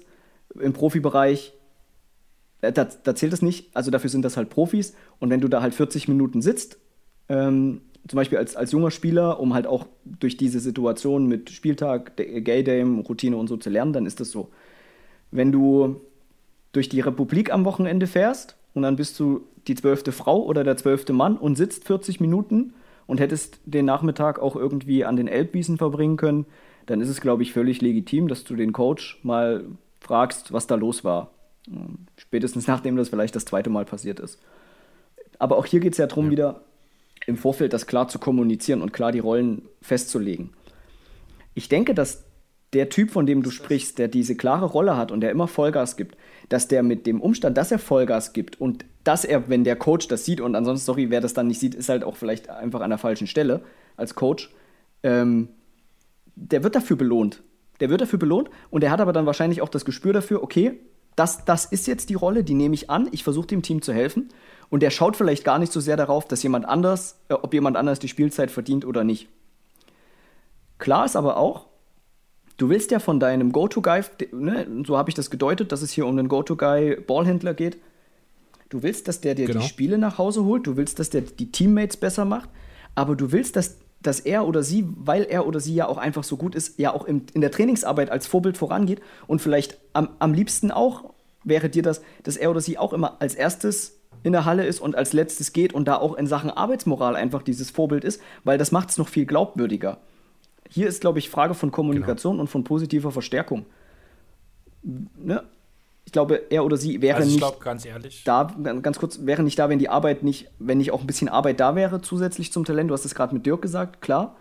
Und das einfach positiv verstärken und ihn oder sie darin bestärken, Vorbild zu sein. Also ich muss ehrlich sagen, vor allem bei dem Punkt, ich habe immer versucht, mit meinen Spielern, mit meinen Leistungsträgern auch ein sehr gutes persönliches Verhältnis zu ja. haben. Ich hatte Abende oder Tage meistens, wo ich selbst die, den 14-Jährigen gesagt habe, kommt mal her, ich hole Kuchen und wir gucken uns zum Beispiel EM im Fernsehen an oder sowas und wir gucken die zusammen. Beziehungsweise wir gucken irgendeine Serie, tun zusammen Kuchen trinken, reden über das letzte Spiel. Und da habe ich mir echt einige Spieler, sei es Flo, sei es Finn, das sind so meine zwei, sorry, ähm, herausragenden in dem Fall, die gefühlt nach jedem Spiel erstmal zu mir gekommen sind und gesagt haben, hier das und das, wie kann ich das ändern? Wo kann ich was verbessern? Zum Beispiel. Oder Moritz ist da auch so ein Punkt. Ich erkläre einem Spieler, oder noch besser, sorry, viel zu viel Name, aber da, bei mir kommt bei diesem Thema so viel Emotion von früher hoch. Das ist echt krass gewesen, auch in der Ausarbeitung. Niklas. Niklas war das perfekte Beispiel eigentlich dazu. Niklas war ein Spieler, den habe ich eingewechselt und nachdem ich ihn ausgewechselt habe, kam der zu mir, was kann ich besser machen, was habe ich verkehrt gemacht, habe ich gut gespielt, habe ich schlecht gespielt. Er hat, mich, hat, hat sich hinterfragt, weil er wollte besser werden. Er ist das, was du eigentlich positiv sehen willst, gerade was du halt in deinem Beispiel nicht gebracht hast. Aber ich bin der Meinung, dass ich das mit solchen Spielern hatte, war, dass ich mit ihnen eine persönliche Kommunikation ähm, vorausgesetzt habe, versucht auf einer freundschaftlichen Basis mit denen zu agieren, sodass man sie blöd gesagt auch ein bisschen formen kann, weil man muss ganz ehrlich sagen, wir als Jugendtrainer haben mehr Einfluss als ein Lehr als ein, als ein erwachsener Trainer auf seine Spieler, beziehungsweise ich würde sogar sagen, wir haben mehr Einfluss auf die Kids, auch so mental als ein Lehrer weil der Lehrer immer in der ähm, Oh, jetzt. Ja, ihr, ihr, versteht, ihr versteht, ihr versteht es gerade falsch, ja, was ich, was ich Führt deinen Punkt erstmal zu Ende, genau. Ähm, dass ein Lehrer, also Flo, ja, ne? ähm, dass ihr ähm, Spieler oder ähm, Menschen prägen könnt, ist alles logisch. Aber zum Beispiel, wenn ich zum Beispiel über das Thema Musik zum Beispiel mit den Spielern rede, würde ein Trainer mehr Anklang bei den Spielern finden, als ein Lehrer, der denen was von Musik erzählt. Wieso denkst du das? Erfahrung. Also ich muss ehrlich sagen, dass meinen Spielern, manche sehen das positiv, manche sehen das negativ, aber es sind alle eher in der linken Schiene jetzt angesiedelt. Und das alles wegen dir? Ähm, ich würde sagen, ich hatte einen sehr großen Einfluss, vor allem okay. wenn, ich, wenn ich bedenke, aus was für Familien sie kommen. Okay. Also da gab es auch öfters mal Streitpunkte, wie ich zum Training erschienen bin und so weiter und so fort, aber ähm, bei sehr vielen Sachen sind dann Spieler im Endeffekt auch privat auf mich zukommen mit privaten Problemen und haben mich angesprochen, so wie und würdest du das und das lösen? Und mir ist zumindest aus keinem Fall bekannt in meinem Umkreis, Freundeskreis oder Spielern, die ich je trainiert habe, dass das Spieler zu Lehrern gegangen sind und gefragt haben, hier, ich habe mich heute mit Freund so und so gestritten aus dem und dem Grund, was sagst du dazu? Also zumindest ist mir in dem Fall, du wirst wahrscheinlich eine größere Schnittmenge haben, Flo, in dem Fall. Aber solche Fälle sind mir in meinem Umkreis null bekannt, während ich weiß, dass es bei Trainern, nicht bloß bei mir, normal war, dass sowas passiert ist. Ich glaube, äh, wenn ich würde ganz kurz, äh, ich glaube, das ist auch einfach eine Sache der, äh, der Umstände. Schule ist halt ja. einfach schon mal eine viel gezwungenere äh, um, also eine viel gezwungenere Situation, als das halt im Training am Abend genau. oder am Nachmittag nach der Schule dann eben ist. Schule ist halt so dieses Pflichtthema für alle, da muss jeder hin und der, die, ja, die Freizeitgestaltung liegt ja letztlich dann auch bei jedem selbst oder bei den Eltern, je nachdem, in welchem Alter man ist.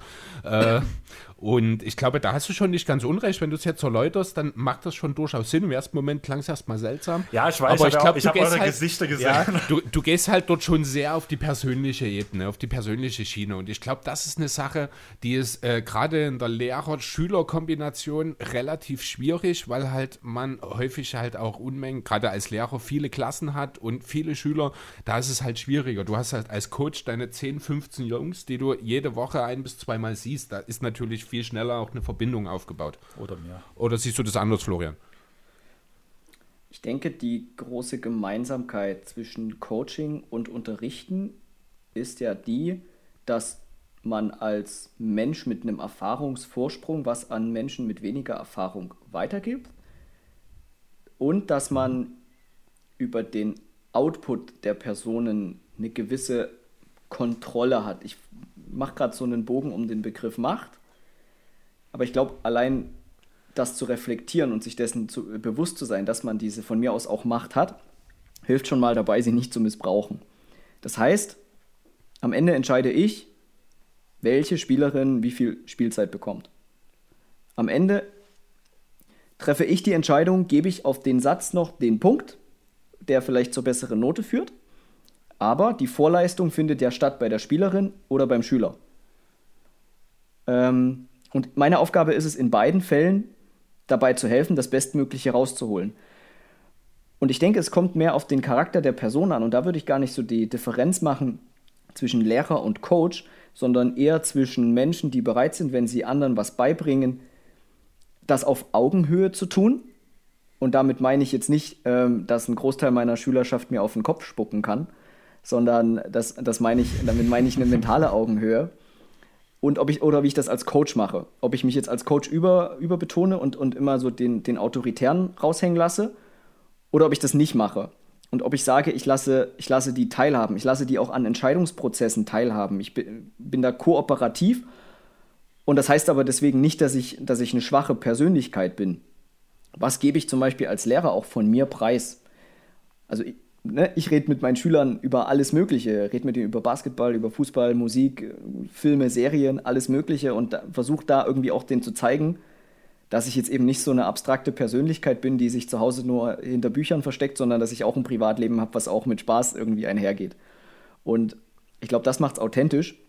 Aber das Entscheidende ist diese Augenhöhe, dass du beim Weitergeben und beim Beibringen das nicht so raushängen lässt, dass du diesen Erfahrungsvorsprung hast, sondern dass du den viel mehr nutzt, um das Beste aus den Leuten rauszuholen und denen das auch authentisch rüberbringst, dass du an ihrem Erfolg, sei es in der Halle oder auf der Schulbank, aufrichtig interessiert bist. Kann es sein, dass das eine Entwicklung ist, gerade im Lehrertum, die so in den letzten Jahren ein bisschen mehr Einzug gehalten hat? Kannst du das vielleicht beurteilen in irgendeiner Form? Also ich muss ganz ehrlich sagen, ich habe, ich glaube, in meiner Schulzeit äh, mit so gut wie keinem Lehrer wirklich eine persönliche Ebene gehabt. Das ging vielen in meinem Jahrgang ja. damals so. Ja. Das war halt noch eine sehr, ja, wirklich autoritär. fast schon. Ja, nee, autoritär gar nicht. Also es waren wirklich viele coole Lehrer und da war auch viel Spaß dabei, aber es war immer eine gewisse Distanz da. Die Distanz und, ist auch so wichtig. Wie du es jetzt beschrieben. Ja, aber ich glaube, das ist eine andere Form von Distanz als die, die du jetzt beschreibst. Also ich habe zum Beispiel keine Ahnung, ob ich jemals äh, ob wir jemals auch im Klassenverbund, sage ich mal, äh, mit den Lehrern groß beispielsweise über Filme oder über Sport mm. geredet mm. haben. Das ist, also da war, da fällt mir jetzt so einer ein, das ist mein Klassenlehrer gewesen ab der siebten Klasse, der fällt da ein bisschen raus. Das war aber auch die coolste Sau, die ich je als Lehrer kennengelernt habe. ähm, aber ansonsten ist das halt wirklich sehr, ja doch, ich finde schon Distanz, auch auch eine, eine sehr emotionale Distanz, die haben die Lehrer immer sehr gezielt versucht zu wahren. Und ich finde schon, auch wenn ich so jetzt mal in jüngeren Jahrgängen, also auch innerhalb der Familie das mal so höre oder so, äh, oder im Bekanntenkreis, da scheint sich das schon ein bisschen geändert zu haben. Die Frage ist ja, was ist für welche Lehrperson authentisch? Zwei wesentliche Gründe, warum ich Lehrer geworden bin, sind zum einen, ich wollte immer so an diesem Puls der Zeit, der Jugend dranbleiben. Also ich will auch in 30, in 40 Jahren, wenn dann auch meine, mein Kind oder Kinder irgendwie schon also lang erwachsen sind, irgendwie mitkriegen, was die jungen Leute beschäftigt. Und der andere Grund ist, das ist aber wirklich auch ein enormes Privileg, dass ich in den zwölf Jahren meiner Schullaufbahn wirklich überwältigend viele gute Erfahrungen gemacht habe mit Lehrpersonen und einige wirklich ähm, auch von mir heute noch, weil wir haben auch noch Kontakt als Vorbild bezeichnet werden und gezeigt haben, dass, dass das ein cooler Beruf ist und dass man als Lehrer viel mehr weitergeben kann als irgendwelche Lateinvokabeln oder eine binomische Formel. Ich denke tatsächlich, ja. dass die Lehrergeneration, die du jetzt eher so im Blick hast, dass die allmählich sich in den Ruhestand verabschiedet. Ähm, gerade so. Gut möglich, ja. Gerade in der ehemaligen, in der ehemaligen DDR müssen wir da ja vielleicht auch noch bedenken, unter welchen Bedingungen da einige ja auch noch ihr Studium aufgenommen haben. Und so die Generation von Lehrkräften, mit der ich jetzt auch ausgebildet wurde, versucht da schon mit flacheren Hierarchien und einer kooperativeren Art zu arbeiten. Und ich denke auch, dass das Coaching, um da vielleicht den, den Bogen wieder zu spannen zum Sport, ich denke, dass da auch Coaching, auch erfolgreiches Coaching zunehmend in diese flacheren Hierarchien geht. Man würde vielleicht sagen in Richtung Players Coach. Ähm, aber ohne, dass die Distanz völlig aufgehoben ist, sondern sie wird nee, das, gezielt genau, dort eingesetzt, wo sie nötig ist. Aber ansonsten ist, ist der Coach jetzt nicht mehr so der, der alles entscheidet. Ähm, zumindest ist das, ist das die Philosophie, die, die mein, mein Mitcoach und ich vertreten, sondern du, du beziehst, beziehen die Spielerin ein, wir haben, wir haben den Hut auf, wir, wir entscheiden, aber wir sind uns auch nicht so eitel, eine Entscheidung mal zu überdenken, weil vielleicht aus dem Team heraus ein kluger, ein kluger Vorschlag kommt. Das passiert oft genug und dafür sind wir auch dankbar. Und da haben wir vielleicht eine Sonderrolle an der Seitenlinie. Ich habe im Klassenzimmer vielleicht eine Sonderrolle, weil ich an einer anderen Stelle stehe. Aber im Endeffekt geht es darum, dass wir als, als Team erfolgreich sind. Da würde ich direkt reinspringen. Einfach, du hast gerade gesagt, ähm, mit dass aus dem Team ein paar schlaue Argumente kommen. Mhm. Beziehungsweise ein paar Sachen, auf die man aufbauen kann. Hörst du bei dir aus dem, also jetzt mal wirklich, also wenn du es sagen kannst, so. Aber ich muss ehrlich sagen, wenn gewisse Spieler was gesagt haben, habe ich mir manchmal so gedacht, ich höre mir es an. Könnte interessant sein. Aber wenn der erste Gedanke einfach aufgrund vielleicht auch Leistung des Spielers, beziehungsweise es klingt jetzt mega assi wahrscheinlich von mir, aber wenn ich halt bei einem Spieler merke oder weiß, da kommen selten gute Aussagen. Es, gab, es gibt Spieler, die lasse ich Spielzüge mit Ansagen, weil ich weiß, dass die Entscheidung, der Überblick und die äh, Leistung des Spielers stimmen. Mhm. Die lasse ich mitbestimmen. Also ich habe wirklich in meinem Team verschiedene Rollen, die ich eigentlich versucht habe, jedes, jedes Team, was ich gecoacht habe, ähm, dass ich die ausfülle, dass ich den halt in diesen Gesprächen, wo man sich auch mal privat trifft, dem diese Rollen gebe. Zum einen ist diese Rolle des Kapitäns, das ist ja so diese Standardrolle, die halt jedes Team hat, obwohl man sie mittlerweile zumindest beim Handball nicht mehr vergibt der ist halt, das ist halt so eine Rolle, die gibt man dem Spieler. Das merken halt auch alle Spieler. Das wird auch vor allen Spielern gesagt. Da würde ich direkt ganz kurz einspringen. Bist du der Meinung, der Coach, oder seid ihr der Meinung, der Trainer sollte den Kapitän bestimmen oder sollte er gewählt werden? Bei uns wird er gewählt. Also ich bin da eigentlich auch mehr der demokratische Typ, muss ich sagen, denn letztlich also spiel, äh, ist er derjenige, der das Team anführen soll, die Mitspieler. Also sollten die auch darüber entscheiden, von dem sie denken, dass er der geeignetste ist. Also Flo? wenn ich ja kurz aus dem Nähkästchen plaudern darf, bei uns wird die Kapitänin und eine Vizekapitänin gewählt. Die Coaches haben auch eine Stimme. Und wir haben auch einen Teamrat, wo die beiden Kapitäninnen und eine dritte Spielerin drin ist, damit es halt dann auch mal keine Pattsituation bei Entscheidungen gibt. Und das Teamratmitglied, das bestimmen allerdings wir. So läuft das bei uns. Und ja, damit haben wir ganz gute okay. Erfahrungen gemacht zuletzt. Also nicht, um Gottes Willen, nee, wir haben damit wirklich jetzt auch vor allem beim Pandemie-Management einfach super Erfahrungen gemacht. Ähm, ich denke, es kommt sehr aufs Alter drauf an. Du brauchst keine zwölfjährigen ja, Entscheidungen darüber natürlich. lassen, ja. wer der Kapitän ist. Das entscheidet danach der Coach, wer von den Spielern am erwachsensten ist, ja. beziehungsweise mit Einblick, wer auch am beliebtesten, beziehungsweise ähm, wer den größten Einfluss, wer den größten Einfluss hat. Das, genau, das waren die Also Worte, positiven Einfluss genau. natürlich. Weil sonst kann ganz viel, vor allem im Kindertraining, Quatsch passieren. Also, ja, das stimmt. Ja, das ist ähnlich, da können wir ja auf die Osterwahl, blöd gesagt, auf die NBA zurückführen, wenn da ein Kobi noch gewählt wird, was ja dieses Jahr passiert ist, oder manchmal J.R. Smith oder Sasa sowas. Pachulia. Sasa Pachulia, genau. wenn man jeden bestimmen lässt, dann kommt auch gerne Quatsch raus und umso jünger die Leute sind, umso mehr Quatsch kommt dabei raus. Von mhm. daher mit steigendem Alter, also bei uns im Männerbereich gibt es einfach keinen Kapitän mehr. Das war ja auch meine Aussage vorhin. Es gibt die Leute, die viel erzählen, da gehöre ich dazu, da gehören meine Trainer, die ich damals hatte noch, zum Beispiel als Jugendtrainer. Da ist noch einer mit am Stock, der mit mir im Team spielt, der mich noch trainiert hat. Mhm. Der hat sehr viel zu sagen. Das sind einfach die Älteren, die danach viel Mitspracherecht haben. Habt ihr einen Mannschaftsrat in dem Sinne? Oder ist das wirklich, also ist im Grunde so offiziell ist es alles eine Linie, aber es hat sich halt so im Laufe der Zeit trotzdem natürlich eine gewisse Hierarchie rausgebildet, die ja in, jeder, in jedem Gruppengefüge sich herausbildet. Genau, das hat sich auch ganz gut gemacht, einfach das halt, weil halt viele von den Kids, wir nun ein bisschen dieses Auffanglager der Jungen sind, blöd gesagt. Dadurch, dass zum Beispiel Jochen und ich ja sehr viele von den Jungs selbst trainiert haben, haben ja sowieso schon eine gewisse Sonderstellung vor den Jungs. Ja. Und da die einen Großteil des Teams ausmachen, plus danach halt noch die Trainer, die ja auch diese Sonderstellung genießen, danach ähnlich wie wir so eine Sonderstellung, blöd gesagt, hat sich das relativ schnell abgeglichen und ich würde sagen, seit ich als damals aus der ersten Männermannschaft ausgetreten bin, hatte ich nicht direkt mehr einen Kapitän, was jetzt halt, wie gesagt, auch schon vier, fünf Jahre her ist. Mhm. Okay. Aber gab es trotzdem so den einen im Team, ich sag mal, so zu dem ihr geht, wenn jetzt was nicht, äh, nicht läuft oder so? Oder ist das dann doch eher eine Gruppengeschichte, so von Beginn an, sag ich mal?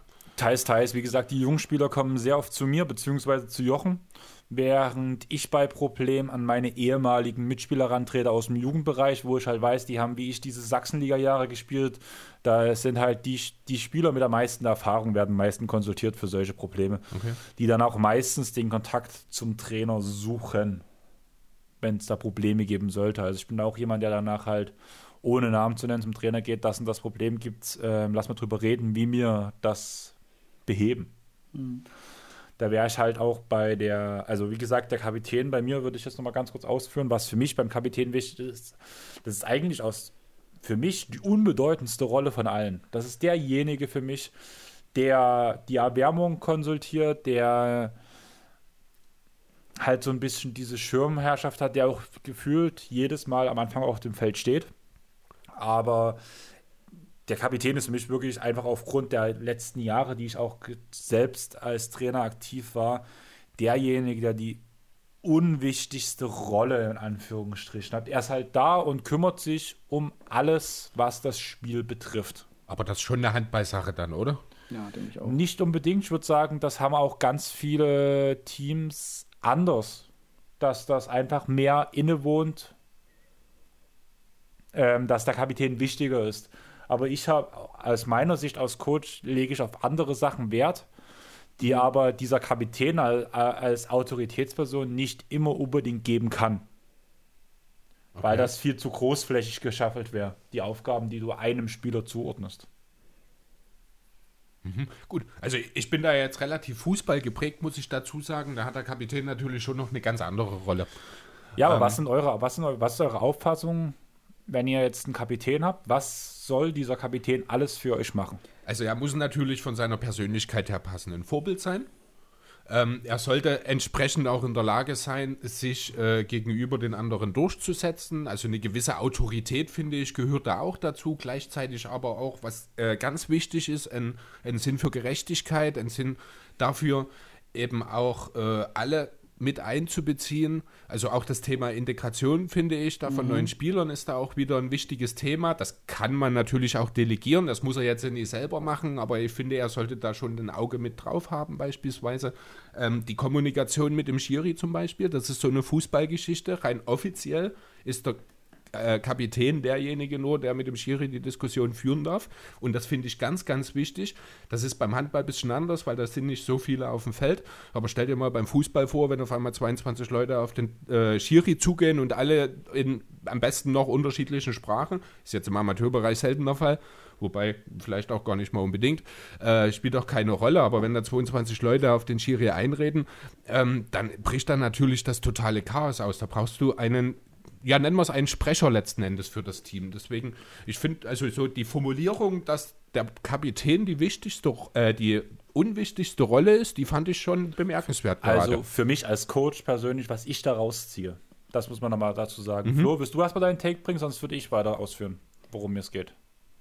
Ja, ich finde den Punkt mit dem Schiedsrichter äh, wirklich, den, der ist nicht zu unterschätzen. Ich will eine Kapitänin Ja. und habe auch eine, die vom Basketball viel versteht. Also sowohl von dem, was auf dem Spielfeld passiert, als auch von der Regelkunde. Ich finde übrigens, dass das auch sehr altersunabhängig sein kann. Und nach meiner persönlichen Philosophie sollte die Kapitänin auch irgendwie die Leistungsträgerin sein. Also ich bin manchmal verwundert, wenn ich Profi-Basketball schaue, wer da der Kapitän oder die Kapitänin ist. Und dann ist es eine Person, wo zu Saisonbeginn klar ist, dass sie irgendwie am Ende der Bank sitzen wird. Also auch ne, Basketball-Bundesliga, aktuelle Beispiele, aber auch aus der Vergangenheit. Ein Spieler, der vielleicht in der Garbage-Time reinkommt, der ist Kapitän. Das finde finde ich persönlich fragwürdig. Aber kann auch sein, dass das ein bisschen daran liegt, dass ich da aus dem Fußball auch viel komme, so von meiner Kindheit und Jugend her. Hm, jemand, Genau, der transparent, also äh, transparent ist. Mhm. Entschuldige? Nee, nur zu erstmal. Also, äh, der irgendwie auch Ansehen im Team hat, ne? Und irgendwo auch charismatisch ist und sich nicht davor zurückscheut, dem Coach auch einfach mal klipp und klar die Meinung zu sagen. Und zu sagen, Coach, zwei Drittel des Teams finden das.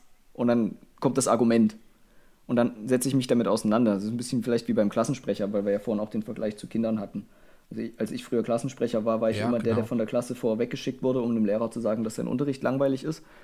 Und danach wollte, das habe ich dann gemacht, weil ich war ja Klassensprecher und danach wollte es aber, wollt, wenn dann der Lehrer gefragt hat, wollte keiner mehr es gewesen sein, der mich losgeschickt hatte.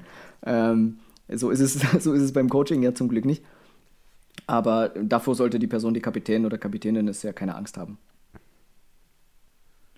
Ja, äh, ich würde noch ganz kurz, also äh, was mir jetzt so in, deinem, in deiner Beschreibung jetzt noch kam, so einfach das Wort Sündenbock. Ne? Also ich finde, das klingt jetzt erstmal hart, aber letztlich muss es auch, und da sind wir auch beim Thema Persönlichkeit, und die finde ich in der Kapitänsrolle viel wichtiger als die sportliche Leistung. Äh, er muss halt auch absolut in der Lage sein, sich vor sein Team zu stellen, mit seiner Persönlichkeit halt auch eine gewisse Schutzfunktion auch ausüben. Ähm, da ist es mir persönlich egal, ob der dann, ja, beim Fußball vielleicht, also beim Fußball ist das anders, weil da bist du halt, entweder du spielst oder du sitzt für gewöhnlich 60 Minuten draußen. Das ist schwierig für einen Kapitän. Da kann ich eher verstehen, dass das schon jemand sein sollte, der eine gewisse Leistung bringt und regelmäßig und viel Spielzeit bekommt. Beim Basketball wieder sehe ich das anders durch die äh, fließenden Rotationen oder beim Handball. Ähm, da hast du halt auch immer so ein bisschen andere Situationen. Du bist allgemein aufgrund der geringeren Teams ohnehin, finde ich, näher dran, also der kleineren Teams. Äh, da ist jetzt der Leistungsfaktor oder der Spielzeitfaktor für mich äh, ja weniger wichtig. Aber grundsätzlich, also als Kapitän in erster Linie ist das eine Frage der Persönlichkeit, finde ich. Ähm, da würde ich jetzt wieder einspringen. Also zum Beispiel ein Punkt, was ihr jetzt beide schon gesagt habt, ähm, zum Beispiel diese Klassensprecher-Attitüde, die du erwähnt hast, Flo. Einer meiner Stichpunkte war, er hat Mit Mitbestimmungsrecht auf und neben dem Feld, Ja. Solange er dem Trainer vor dem Team nicht widerspricht. Er kann gern im Nachhinein zu mir kommen, sage ich mal so, sagen, so und so sehe ich das, so und so passt das. Und wenn du danach Courage als Trainer hast, tust du es trotzdem, tu, gibst du Fehler zu. Aber direkt zum Beispiel sagen, äh, die Übung ist Quatsch. Ja.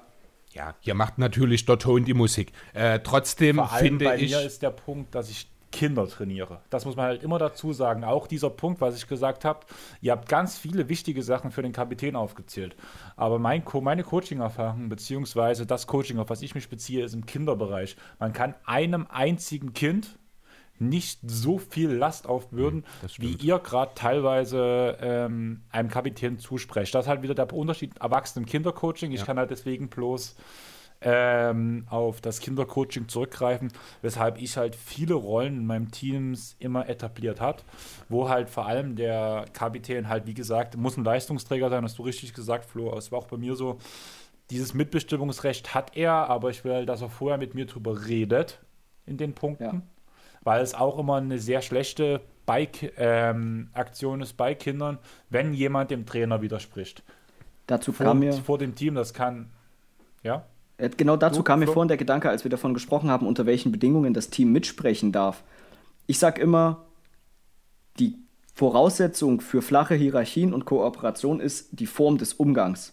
Dass wir wertschätzend miteinander umgehen. Und da finde ich, also, ne, bei mir persönlich, die, die Kapitänin oder auch andere Führungsspielerinnen dürfen auch im Training, dürfen die sagen, bringt uns das jetzt gerade so viel was oder können wir, können wir die Übung nicht vielleicht nochmal anpassen?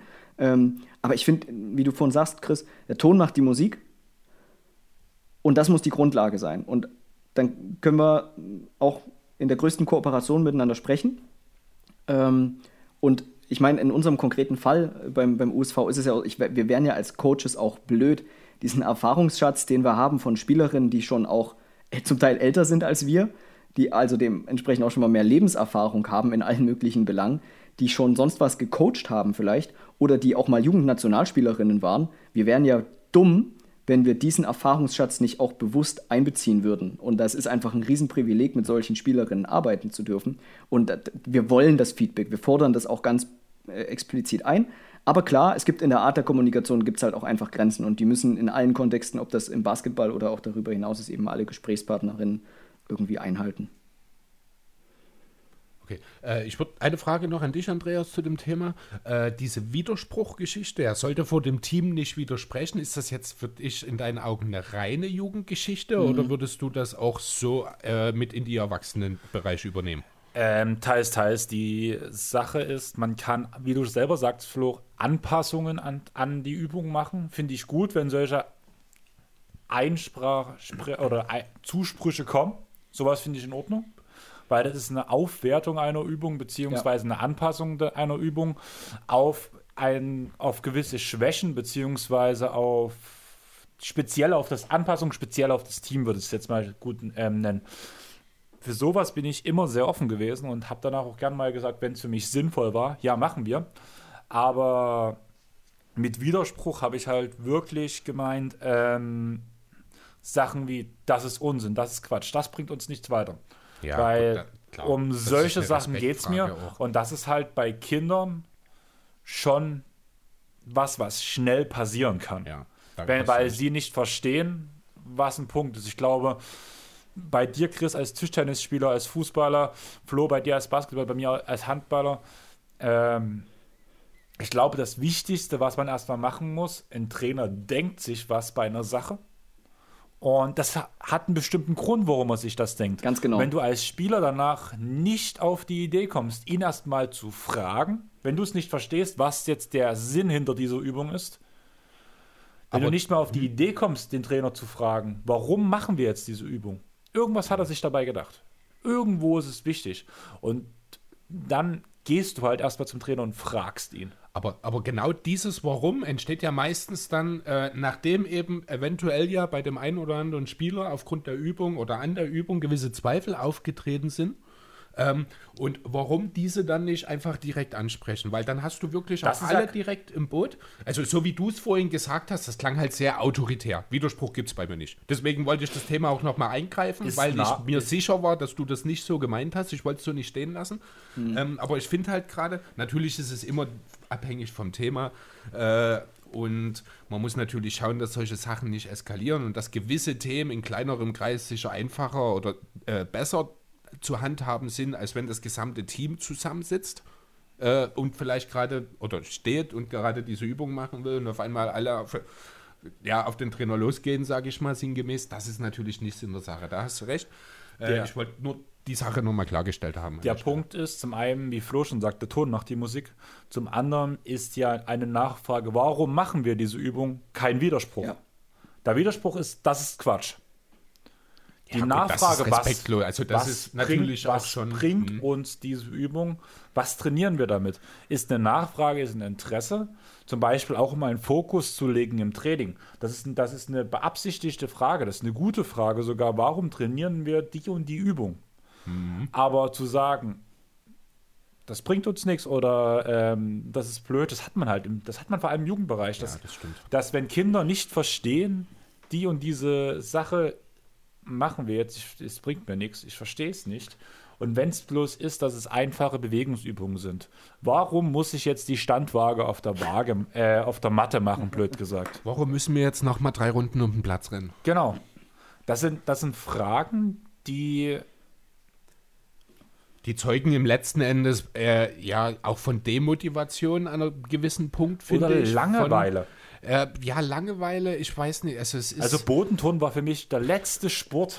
Also ganz ehrlich, tut mir leid für die Leute, die Geräteturnen Bodenturnen allgemein. Aber oder hier in der Grundschule musste man ja noch auf dem Balken und sowas. Ich habe es nicht In verstanden. der Grundschule warst du auf dem Balken? Meine Ja. Grundschule hatte nicht mal einen Balken. Wir hatten einen Balken in der Grundschule. Also Bodenturnen und Kunstunterricht Fall, das- waren die beiden Demütigungen meiner Jugend.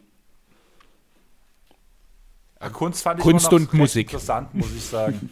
also bei, bei Kunst halt immer noch dazu so ein bisschen stand ähm, die Geschichte hinter den verschiedenen Kunstaspekten, blöd gesagt. Und geschichtlich bin ich halt sehr interessiert in alle Richtungen. Ich interessiere mich immer, wo kommen gewisse Sachen her. Deswegen war für mich auch Kunst immer so ein bisschen, so ein bisschen interessant, wenn wir von Leonardo DiCaprio reden, oder- äh, nee, Leonardo DiCaprio. Vinci nehme ich an, ne? ja. ja Da Fast. Vinci Fast. reden, dann reden wir auch von einem, eigentlich denken alle immer nur an Künstler, aber dass es ja auch ein Wissenschaftler war, denkt keiner dran. Das stimmt. Und was für einer. Genau. Erste Flugmaschine etc. Also, Und das finde ich halt so interessant, was steckt dahinter. Und da ist halt bei Kunst vor allem sehr viel. aber das ist ja schon wieder Kunstgeschichte. Das ist ja, aber das haben also, wir im Kunst im Unterricht also wir, gelernt. bei uns gab es eine extra Kunstgeschichte, äh, gab es aber, ich glaube, auch nur in der 10. Klasse oder so. Äh, ansonsten war halt bei uns Kunst wirklich viel einfach malen, muss ich ganz ehrlich sagen. Man hat zwar ein bisschen was auch äh, gelernt über die ja, Wo halt verschiedenen äh, Zeiten, mir fällt gerade das passende Wort nicht ein. Epochen. Ehren, meine Epochen, Dankeschön, ja. Da kommt der Lehrer raus. Der Geschichtslehrer. Genau. Ähm, aber letzten. Oh, sehr gut. Äh, Da hatte ich in aber der 10. 1,0 Schnitt. Nur mal so. Stark. Geschichte Leistungskurs. Ja, ich hatte bloß Ja, Realschule. war eine blöde Idee. Ja, aber ich würde sagen, wir kommen mal zurück Ja. zum Thema. Also ich habe ja vor uns gesagt, ähm, der Kapitän ist für mich nicht die wichtigste Rolle. Wie gesagt, das liegt zum einen daran, dass ich halt meine Aufgaben gern verteile auf mehrere Schultern, was ja einfach auch der Entlastung einzelner Spieler gilt. Ein anderer Punkt, den ich bei mir noch aufgeschrieben habe, ist der, das also erstmal kurz meine Kapitäne halt, habe ich da als Beispiele, falls es wirklich hören sollten. Flo, Stefan, Richard Müller. Ich weiß, dass zum Beispiel Richard spielt, ähm, tut ab und zu reinhören, der spielt mit mir auch im Männerbereich jetzt mittlerweile zusammen. Die anderen beiden, der eine ist verletzt, der andere spielt für einen anderen Verein, auch relativ hochklassig. Ähm, das waren so Spieler, die haben halt auf Struktur Wert gelegt, blöd gesagt. Und dass immer wieder Sachen wiederholt werden, die äh, halt immer wieder kommen. Wenn es funktioniert, warum nicht anders machen? Das ist eine Erwärmung, wenn eine Erwärmung funktioniert, immer wieder gleich mit selber ähm, Intention. Das haben die Spieler perfekt umgesetzt. Der nächste wichtige Punkt ist für mich der Ohr des, das, ähm, das Ohr des Teams. Jemand, der einfach mit allen klarkommt, der sich mit jedem versteht ich habe es schon mal am Anfang halt gesagt, zum Beispiel.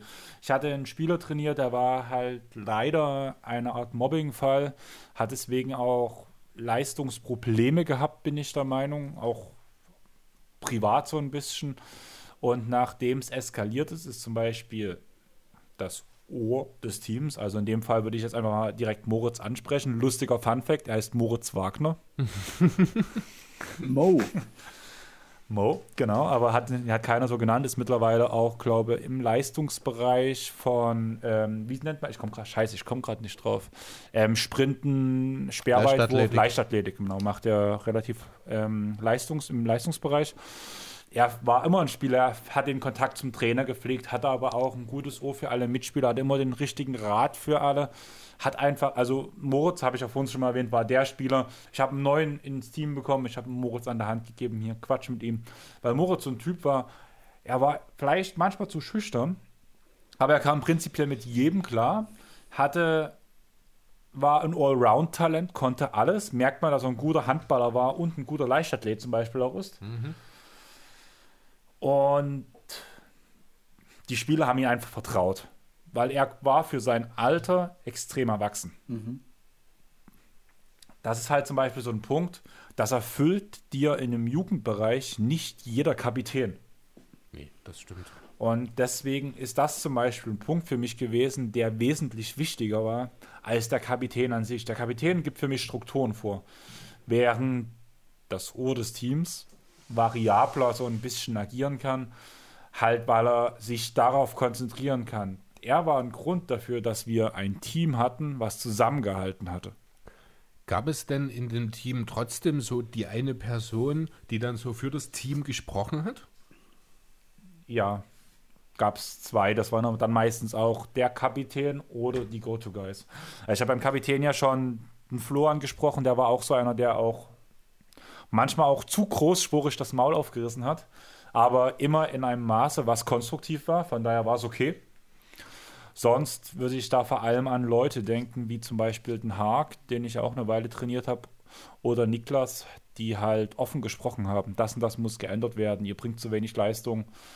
Die sehr über Emotionen vor allem gehandelt haben und über Emotionen gesprochen haben, was auch sehr wichtig ist, dass man Emotionen transportiert. Ja. Das kann aber manchmal auch zu weit führen, wenn man sich zu sehr von seinen Emotionen beeinflussen lässt, zum Beispiel. Aber das Entscheidende ist doch, dass man pubertierenden Teenagern überhaupt eine Plattform gibt, über Emotionen zu sprechen. Also ich denke, gerade bei Jungs, die ja vielleicht doch auch noch oft in der ja, Art und Weise aufwachsen, ah ja, ein Junge darf keine irgendwie traurigen Emotionen zeigen. Hm, ich glaube, dass Sport da wirklich eine Plattform ist mit dem richtigen Coach oder der richtigen Trainerin auch, um genau das auch mal auszuleben und das Teil der Sozialisation werden zu lassen. Ähm, ja, ich habe mit Emotionen vor allem zum Beispiel, ähm, was wir auch derzeit gerade viel in der NBA sehen, den Luka Doncic ähm, meckern über Schiedsrichter und sowas gemeint. So negativ die Emotionen freien Lauf lassen. Wenn man dann zum Beispiel sagt, ey, ihr spielt gerade scheiße, wir müssen der Abwehr mehr zugreifen, höre ich sehr gerne von den Spielern. Mhm. Aber in dem Moment zu sagen, ja, der Schiedsrichter, der pfeift bei uns nur Freiwürfe äh, und es gibt keine Zeitstrafe, dieses Weinerliche im Anführungsstrichen, was ja Chris zum Beispiel bei den Utah Jazz so ein bisschen bemängelt, ähm, das ist das, was, das sind diese negativen Emotionen, aber die gehen halt, meist geht das eine mit dem anderen einher. Das ist halt eine Persönlichkeitsfrage, das schlägt dann halt äh, in beide Richtungen aus. Äh, da muss man dann halt schauen, ja, in einem weniger erfolgreichen Jahr, sage ich mal, kann das halt wirklich sehr schnell zum Problem werden, weil diese Spieler dann eben auch durchaus wenn auch vielleicht gar nicht unbedingt bewusst, aber die anderen mit runterziehen. Mhm. Ne, in den erfolgreichen Jahren funktioniert das natürlich umso besser. Ein motivierter, emotionaler Führungsspieler äh, in einer erfolgreichen Saison, der kann dann auch nochmal ganz andere Kräfte innerhalb des ganzen Teams auslösen oder freigeben. Ähm, das ist halt wirklich da, äh, ja, ist wirklich auch, sind die Umstände halt auch nicht ganz irrelevant in dem Zusammenhang. Jo, ähm, da wir jetzt gerade bei den, den sogenannten Go-To-Guy sind. Ähm, Flo, wie siehst du es bei dir? Was zeichnet für dich den Go-To-Guy aus und würdest du äh, zwischen verschiedenen Typen des Go-To-Guys unterscheiden? Ich denke, im Mittelpunkt muss da die Entscheidungsfreude stehen und die Freude daran, Verantwortung zu übernehmen, zum Beispiel bei herunterlaufender Shotclock oder auch ähm, knappes Spiel am Ende. Die Frage ist, willst du ein, zwei Spielerinnen in der Situation immer den Ball anvertrauen. Das ist eine Frage der Spielphilosophie, das ist auch eine Frage, wie willst du deine Franchise oder deine Abteilung, deinen Verein langfristig entwickeln. Ähm, wenn du junge Spielerinnen zum Beispiel langfristig davon fernhältst, in entscheidenden Situationen Verantwortung zu übernehmen, dann werden die das nie lernen. Und dann, wenn die das auf dem einen Niveau nicht lernen, weil sie die Erfahrung und die Anzahl der Wiederholungen nicht haben, dann werden sie es auch auf dem nächsthöheren nicht nicht lernen. Also deswegen hast du natürlich gern Spielerinnen in unserem Fall und wir haben einige, denen ich den Ball in der letzten Possession auf jeden Fall zu 100% anvertrauen würde. Ähm, bin aber kein Fan da von, von so Hero-Ball-Geschichten. Also klar, kann es dann auch Shotclock-Szenarien geben, wo du eben nur noch Pass und Wurf rauskriegst. Aber im Idealfall involvierst du da auch nochmal alle Teammates, weil es auch einfach unberechenbarer für die Defense ist. Ja, und dann denke ich schon, dass ich eher die Philosophie vertrete, dass ein Go-To-Guy ein bisschen Ballhandling können sollte. Deswegen muss es jetzt kein Guard sein. Kann auch eine Flügelspielerin sein, kann auch ein Einhorn sein, wenn du eins hast.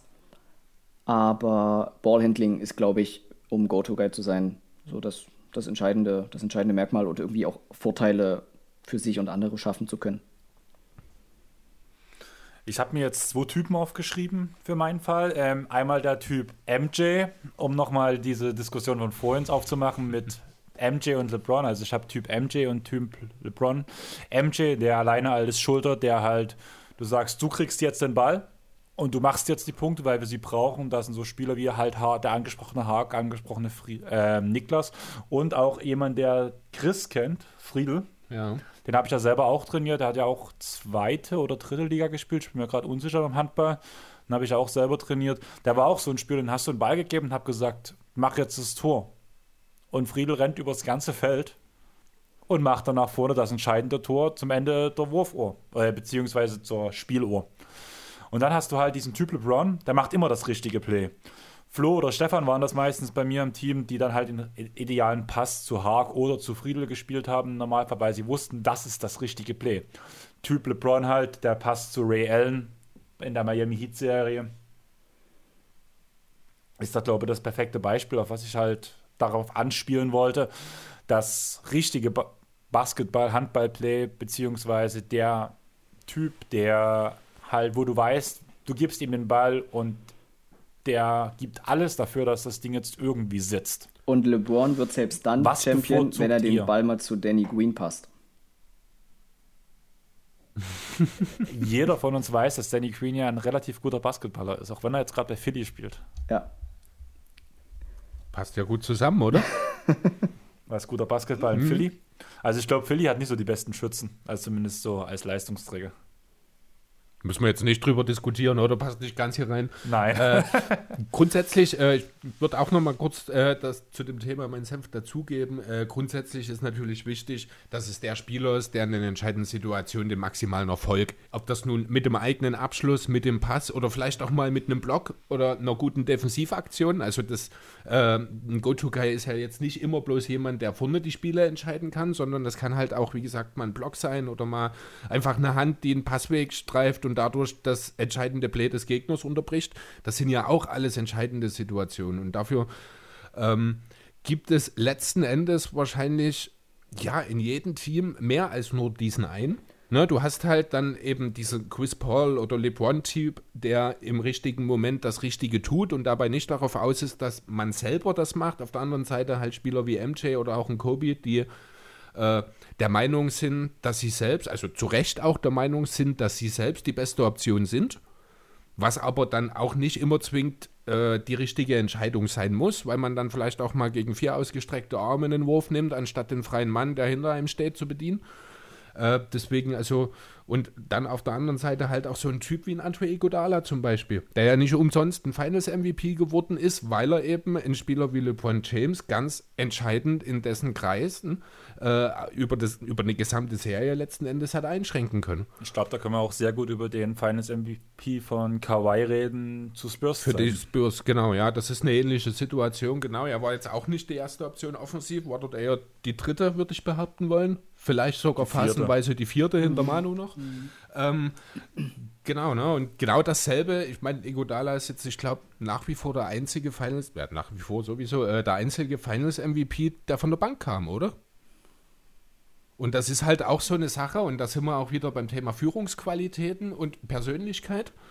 Äh, und halt auch bei der Sache, dass du nicht zwingend am Anfang auf dem Feld stehen musst, sondern dann eben am Ende, wenn es drauf ankommt. Oder halt, wenn du merkst auch mal im Laufe des Spiels, du musst jetzt was verändern, du bringst jetzt diesen einen Spieler, das kann dann auch mal der siebte oder achte Mann in der Rotation sein. Der bringt ein paar gute Plays und entscheidet damit nicht das Spiel, aber er dreht das Momentum und sorgt dafür, ähm, dass sich die, das, die, das komplette Spiel verändert.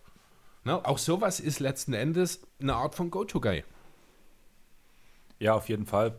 Was ich auch gerade, wenn ich wenn du jetzt die Namen Igudala gesagt hast, Kawhi Leonard, ich würde halt gerne auch gerade den Punkt zu Ende bringen, dass ich von den ganzen Stichpunkten, die ich habe, mit den ganzen Oberpunkten endlich mal einen dieser Oberpunkte komplett beendet habe. Ich würde die letzte Rolle gerade sehr gerne reinbringen, einfach weil ich finde, das sind so Spieler wie Kawhi Leonard, wie Kudala in der NBA ähm, die Augen des Trainers. Wir wissen doch alle, wenn wir am Feld oder wenn man Spieler ist, blöd gesagt, und auf der Bank sitzt, wenn man Trainer ist und neben der Bank steht. Man hat ganz, ganz andere Sicht aufs Spiel als zum Beispiel die Zuschauer auf dem Fernseh, auf den Fernsehgeräten beziehungsweise von der Tribüne. Man sieht einfach viel mehr. Und genauso geht es mit den Spielern. Die Spieler, die auf dem Feld stehen, sehen ganz andere Winkel. Da können wir auch ganz banal mal auf NBA 2K eingehen, auf die verschiedenen Kameraperspektiven, die einen, die, die Broadcasts spielen, wo du vom Seitenrand guckst, beziehungsweise ich, der 2K spielt und ich das Spiel lieber aus der Sicht des Spielers irgendwo sehe. Du hast mich ja da auch überzeugt im Laufe der Zeit. Ich spiele ja mittlerweile auch nur noch von der Grundlinie. Also Kameragrundlinie. Weil War ja am Anfang auch anders. Genau, einfach weil man viel mehr Übersicht hat über das Feld, was man machen kann und einen Meter viel mehr einschätzen kann. Und da ist der wichtige Punkt für mich, die Augen des Trainers ist ein Spieler, der, also prinzipiell meine Augen in Anführungsstrichen auf dem Feld kommen, wenn ich eine Auszeit nehme, gehen alle Spieler zur Bank und holen sich ihre Flasche. Und derjenige oder die zwei, je nachdem welches sind, wer gerade auf dem Feld steht, kommen direkt zu mir, scheiß auf die Flasche, sondern das und das, die und die Position, die und die Nummer, die und die Räume, das muss attackiert werden, das und das sehe ich auf dem Feld. So können wir unsere Abwehr stabilisieren. Wir brauchen den und den Spieler, um dort was zu verändern. Das ist wieder dieser Punkt Mitspracherecht, das ist für mich der wichtigste Spieler, weil ich sehe nicht auf dem Feld, so und so sieht's aus aus der, Spieler, aus der Spielersicht. Sondern da brauche ich Leute, die analytisch rangehen können und sagen, das und das könnten wir verändern, das und das könnte uns einen Vorteil bringen. Und das sind wir auch wieder bei dem Punkt Vertrauen zu Spielern. Das kann nicht jeder Spieler. Und das ist ganz, ganz wichtig. Deswegen ist für mich auch der wichtigste Punkt dieser Spieler. Finn Moritz war da ein ganz großer Punkt. Martin Miersch. Beide Hände drauf auf diesen Jungen. Vor allem, also Finn hat da, das, der, mit dem saß ich wirklich ein bis zwei Stunden manchmal nach dem Spiel in der Kabine und habe über Handball philosophiert und was man in gewissen Situationen macht. Und bei ihm wusste ich, er ist so krass auf meiner Wellenlänge spielerisch, was ich sehen will und was ich attackieren will, was ich für Schwächen des Gegners attackieren möchte, damit es funktioniert. Da haben wir philosophiert Stunden. Wir hatten teilweise um 10 Spielende frühs, wo er noch ganz jung war in der D-Jugend. Da war er 12 und da haben wir schon sowas gemacht und saßen bis zu meinem Spiel, was 16 Uhr ging, zusammen und haben über Handball geredet. Und das finde ich so krass. Den Jungen habe ich mir so ran, rangezogen, so wie ich ihn als perfekten Spieler sehe. Umso schade finde ich, dass er so ein bisschen die Lust verloren hat aufgrund seiner Arbeit, weil er es einfach nicht mehr geschafft hat, weiterzuspielen. Mit dem Jungen, das ist der, den, mit dem ich am allerliebsten mal zusammengespielt hätte, muss ich ganz ehrlich sagen. Weil er einfach so vom die, dieser Kopf und dieses, so die, ich finde dieses Chris Paul-Prinzip so. Er geht aufs Feld und blöd gesagt, für ihn ist für eine Sekunde die Zeit angehalten, er konnte sich umgucken und dann hat er was gesehen, macht diesen Pass und alle fragen sich, wie hat er das gemacht? Woher wusste er, dass der genau dann dort ist? Genau. Ne? Wie sagt man so schön, er sieht halt Pässe, die sind noch gar nicht da, wenn er den Pass spielt. Das ist gerade jetzt, wenn man auf die Clippers Bezug nehmen will, das momentane Ding von Rondo. Ja, genau. Muss man ganz ehrlich sagen. Rondo spielt einen Ball dorthin, wo noch kein Spieler der Clippers momentan ist. Aber irgendwie, sobald der Ball danach an der Position ist, wohin sollte, steht auf einmal jemand. Ja. Das ist dieses Ding. Und das finde ich sehr wichtig. Und das sind halt für mich die Augen des Trainers. Derjenige, der halt das Spiel als, wie er vielleicht auch wie ein Spielertrainer leiten kann. Und wenn du dann gerade vor allem im Jugendbereich so jemand hast, der das da schon kann, ist das ein unglaublicher Bonus für dein Team, beziehungsweise für dich auch als Trainer, weil du hast jemanden, der dir genau sagen kann, was du wissen musst in der Auszeit. Ja, könnt ihr, könnt ihr euch Chris Jo. Paul als Coach tatsächlich gut vorstellen, perspektivisch? Ich glaube, er könnte manchmal ein bisschen zwischenmenschlich schwierig sein. Deswegen frage ich. aber so, ja. Äh, aber ich denke schon, dass er dazu in der Lage wäre, da auch, wenn er dann aus seiner aktiven Karriere raus ist und vielleicht auch ein bisschen ruhiger wird, äh, dass er, also taktisch müssen wir da, denke ich, nicht drüber diskutieren, da ist das eine absolut fähige Person für sowas. Äh, ich denke aber auch zwischenmenschlich wird es Reibungspunkte geben, aber ich denke schon, dass wir Chris Paul auch irgendwann als Coach sehen und ich denke, es wird auch ein erfolgreicher Coach werden. Ähm, ich würde sagen, es kommt auf an so ein bisschen, also ich weiß, man, kann, man möchte es auch einfach nicht mehr hören, Culture und diese Wörter und sowas. Aber zum Beispiel die, mit so einem Team, wie es momentan in Miami ist, kann ich mir Chris Paul sehr gut vorstellen. so ein mit so einem Hustle-Team, so mit ein- seinem Hustle-Team, so, Ja. so ein Spurs-Team, das als Meister geworden ist, um Tim Duncan, Tony Parker, Manu Ginobili, da einen Chris Paul als Trainer rangesetzt, perfekt. Jo. Aber ich glaube, wenn du dann auf der anderen Seite so ein, ich nenne es mal Feingeist-Team, Ja, du kannst Chris ja, die, Paul- Die, die, die, die- äh, die, die Nets aktuell beispielsweise. Ich könnte mir Chris Paul definitiv nicht als Coach bei den aktuellen Nets Kein vorstellen. Fall. Nein. Ne? Also natürlich kommt es immer auf die Situation an und auf die Persönlichkeiten, die im Team sind. Ähm, aber ich denke schon, dass aus ihm mal ein erfolgreicher Coach wird. Auch so, weil ich es gerade bei dir auf dem Bildschirm sehe, da waren gerade die Boston Celtics mit Tatum drauf abgebildet, auch, auch die Celtics. Also eigentlich reden wir von Teams, die momentan von diesen Ikonen gecoacht werden, wie Greg Popovich, von Brad Stevens. Spol Von Spolstra. solchen Teams reden Eric wir Spoelstra, gerade. ja. Spoelstra, genau.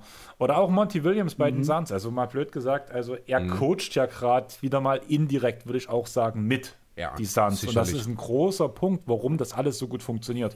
Das sind diese Teams, wo es funktioniert.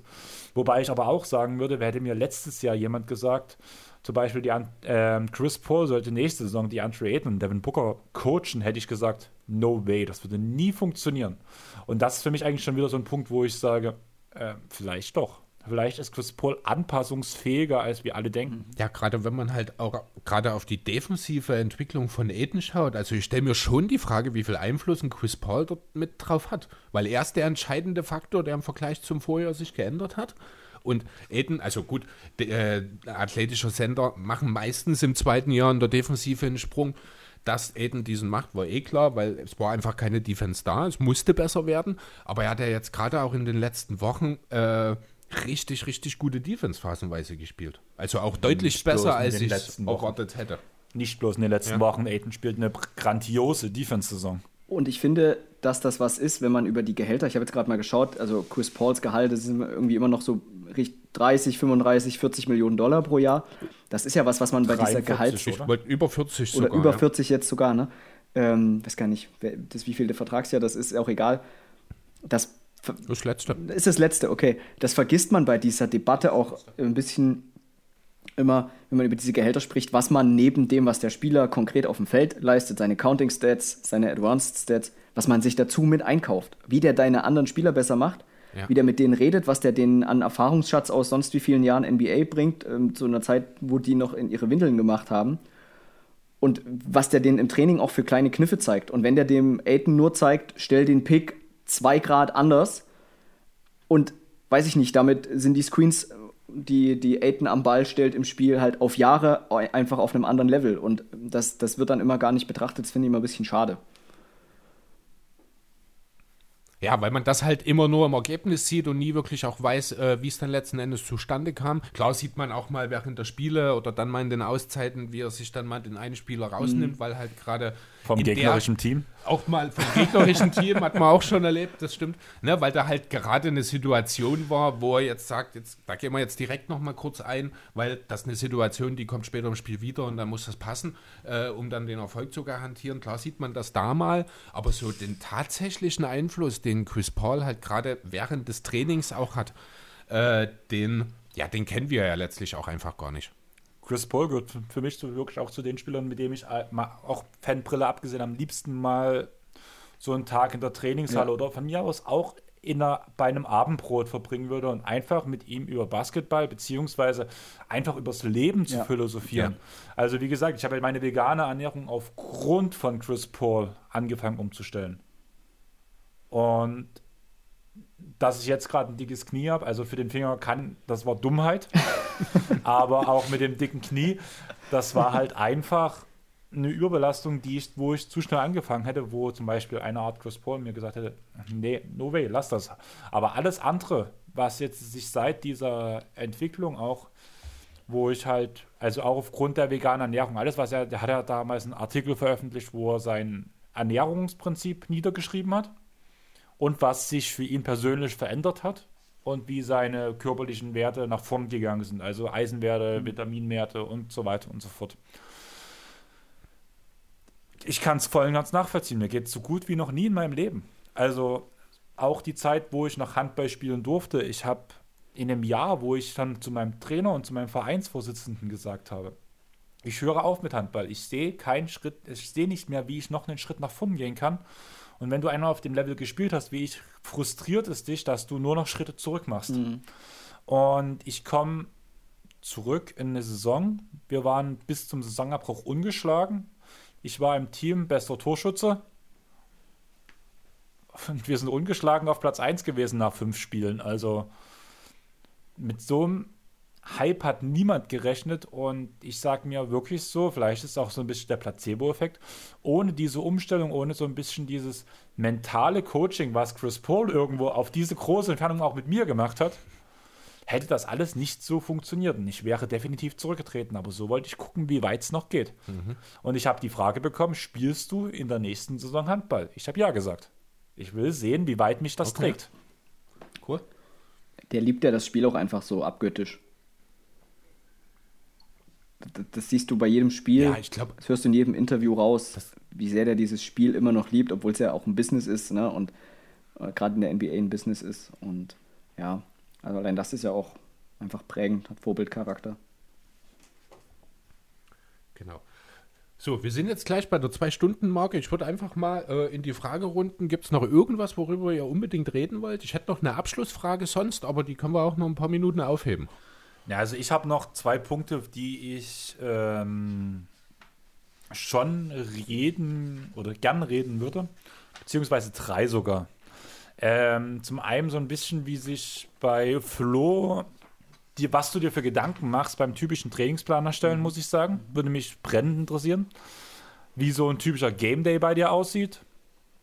Und danach wahrscheinlich eher erstmal eine Frage an Chris und danach halt weiterreichend an Flo und bei mir kann ich danach auch zwei, drei Worte dazu sagen, ist zum einen, Chris, wie hättest du dir deinen Trainer am liebsten vom Charakter her gewünscht damals? Ach du meine Güte, das ist eine wirklich gute Frage. Ähm, damals im Sinne von, als ich ein Kind war oder als ich sowohl als auch. Ah, ja, wie wünscht man sich einen, einen, Trainer? Er sollte eine gewisse Portion Humor, finde ich, mitbringen, ohne dass er dabei sein äh, äh, seine Autorität verliert. Also natürlich muss äh, eine, gewisse, eine gewisse Autorität muss er ausstrahlen. Ansonsten funktioniert das nicht. Ein Trainer braucht einen gewissen Respekt. Da sind wir auch so ein bisschen bei dem Thema äh, Distanz, was wir vorhin schon mal hatten. Äh, man kann eine Distanz auch wahren auf einer persönlichen Ebene. Ja, das ist das so, dass dieser Mischung, finde ich, die gehört da irgendwo rein. Ich finde, das sollte eine Vertrauensperson sein, die aber auch jederzeit in der Lage ist, mal ganz klar zu sagen, jetzt ist gut, jetzt reißt euch mal am Riemen. Äh, und da muss halt auch jeder spuren.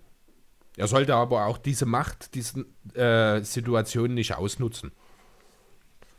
Äh, ja, kurz und knapp zusammengefasst, denke ich, ist das das, worauf ich am meisten Wert legen würde. Flo, wie sieht das bei dir aus? Was ist dir wichtig, wenn du als Trainer auftrittst? Also.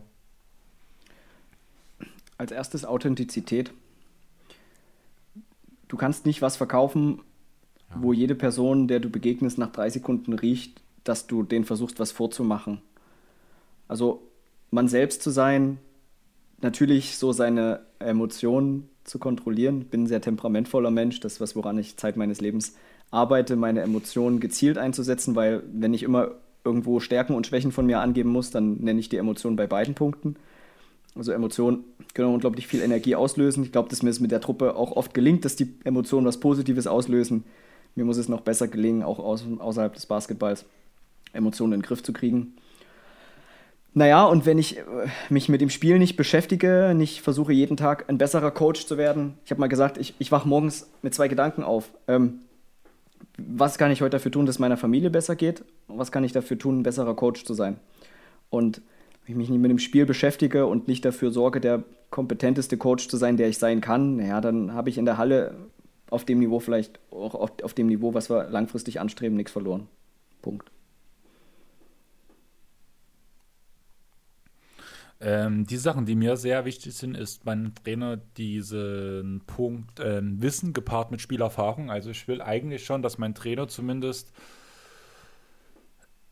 die Erfahrung von höheren Spielen mitnimmt. Ob der sich diese Erfahrung holt, indem er sich neben den anderen Coach sitzt, setzt und auf einem hohen Niveau als Assistant oder blöd als der Balljunge oder wie Eric Spolstra als TV-Analyst.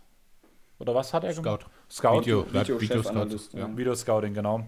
Für einen, für einen hoch, für eine hochwertigen Liga, Liga macht, mhm. ist das alles in Ordnung. Er sieht diese Spieler aus erster Hand, aber er braucht Spielerfahrung aus höheren Ligen.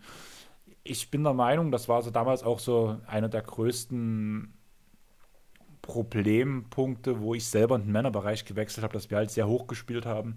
Und kein, keiner meiner Trainer und keiner meiner Mitspieler, auch der älteren Mitspieler, haben auf diesem Niveau gespielt wie wir. Und wir hatten einfach ein komplett anderes Spielverständnis und haben andere Sachen gesehen. Und mal blöd gesagt, wir waren vielleicht auch an gewissen Punkten zu überheblich, einfach junges, junges Temperament, muss man ganz ehrlich zugeben. Und mir gesagt, was wollt ihr mir erzählen? Und deswegen finde ich es immer sehr wichtig, dass ein Wissen gepaart auch mit Spielerfahrung dabei ist.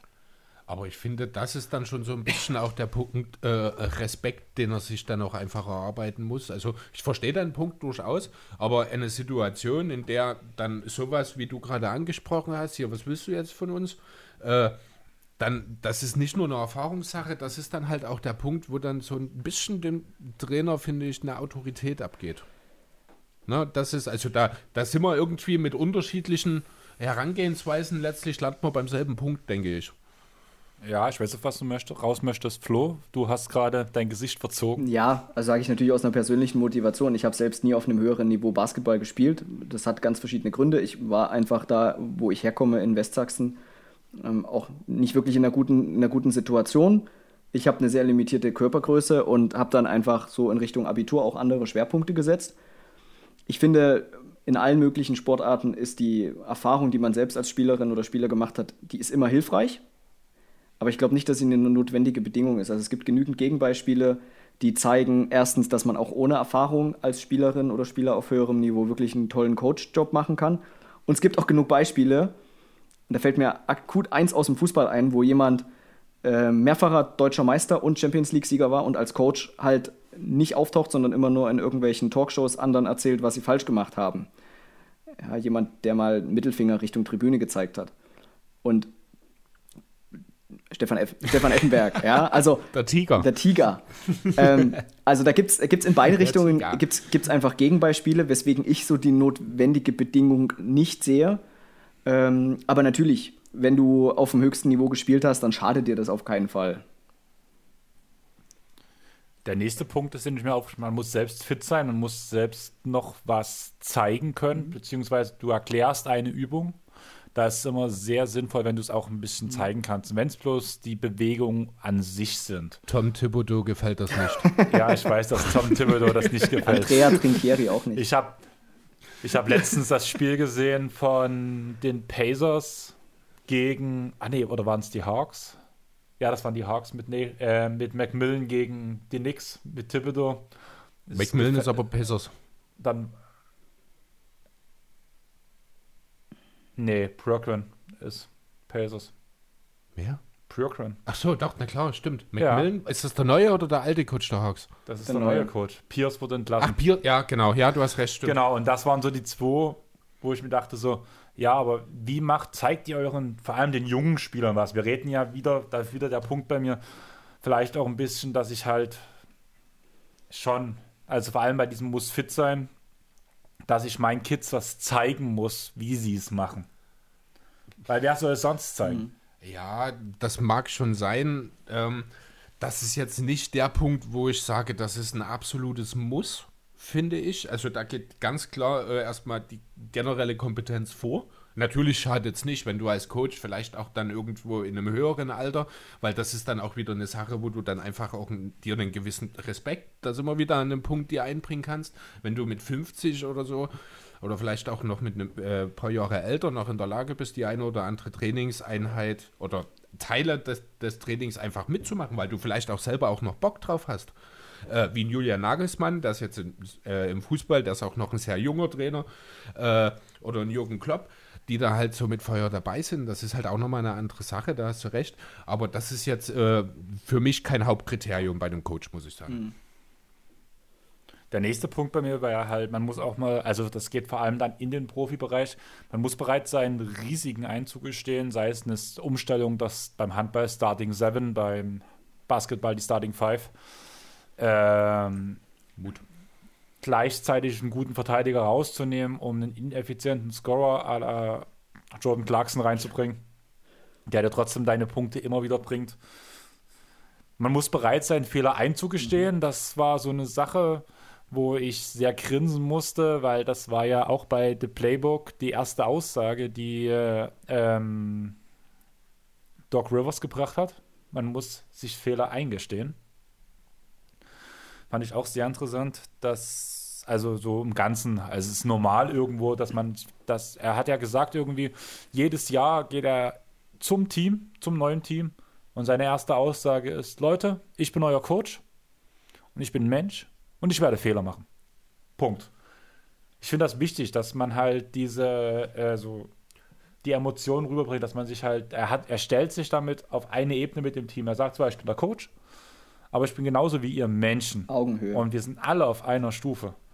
Das war ja bei Rivers nochmal eine viel größere Sache, aufgrund der ganzen Clippers-Zeit um Donald Sterling, die dort sehr gut beleuchtet wird. Die ganzen Rassismusvorwürfe ja. und sowas, beziehungsweise nicht Vorwürfe, der Rassismus muss man ja ganz ehrlich sagen. Dass ich mir so ein Team als Lieblingsfranchise raussuche, ist auch so eine Sache, aber man kann halt nichts ändern, was irgendwann rauskam. Man steckt nicht drin, für wen man, ja, und man diese Liebe zu einem Verein oder einer Franchise empfindet. Ich weiß, wie das ist. Genau. Und eine andere Sache, die du als Coach wahrscheinlich auch sehr sehen wirst, ist, man muss sehr, sehr viel Freizeit investieren. sei es in Scouting, sei es in Trainingsplanung, Gespräche nach dem Training für Harmonie, für Aussprachen, mhm. Motivation. Unglaublich wichtig. Wie viel Zeit verbringst du unter Normalumständen außerhalb des Trainings und der Spielzeit für dein Team? Ich habe letztens mal einen Überschlag gemacht, inklusive Training und Spielzeit. Da war ich in der Woche mit zwei bis drei Trainingseinheiten und einem Spiel bei 20 Stunden in der Woche. Also eine halbe Stelle, ne? Ähm, das ist schon ordentlich. Genau, kommt mir bekannt vor. Ja. Also vor allem bei, wo ich dann nach, nach Dresden gezogen bin, hatte ich es verdammt oft, dass ich sogar noch zu den ganzen Dresdner Teams gefahren ja. bin, wo, wo es sich angeboten hat, mhm. weil ich nicht mehr von Kurt Harter nach Dresden fahren musste um Scouting zu betreiben. Ja. Also da ist halt wirklich ja. dann wieder, wo du auch den Punkt, den du am Anfang sehr viel gebracht hast, Ehrenamt.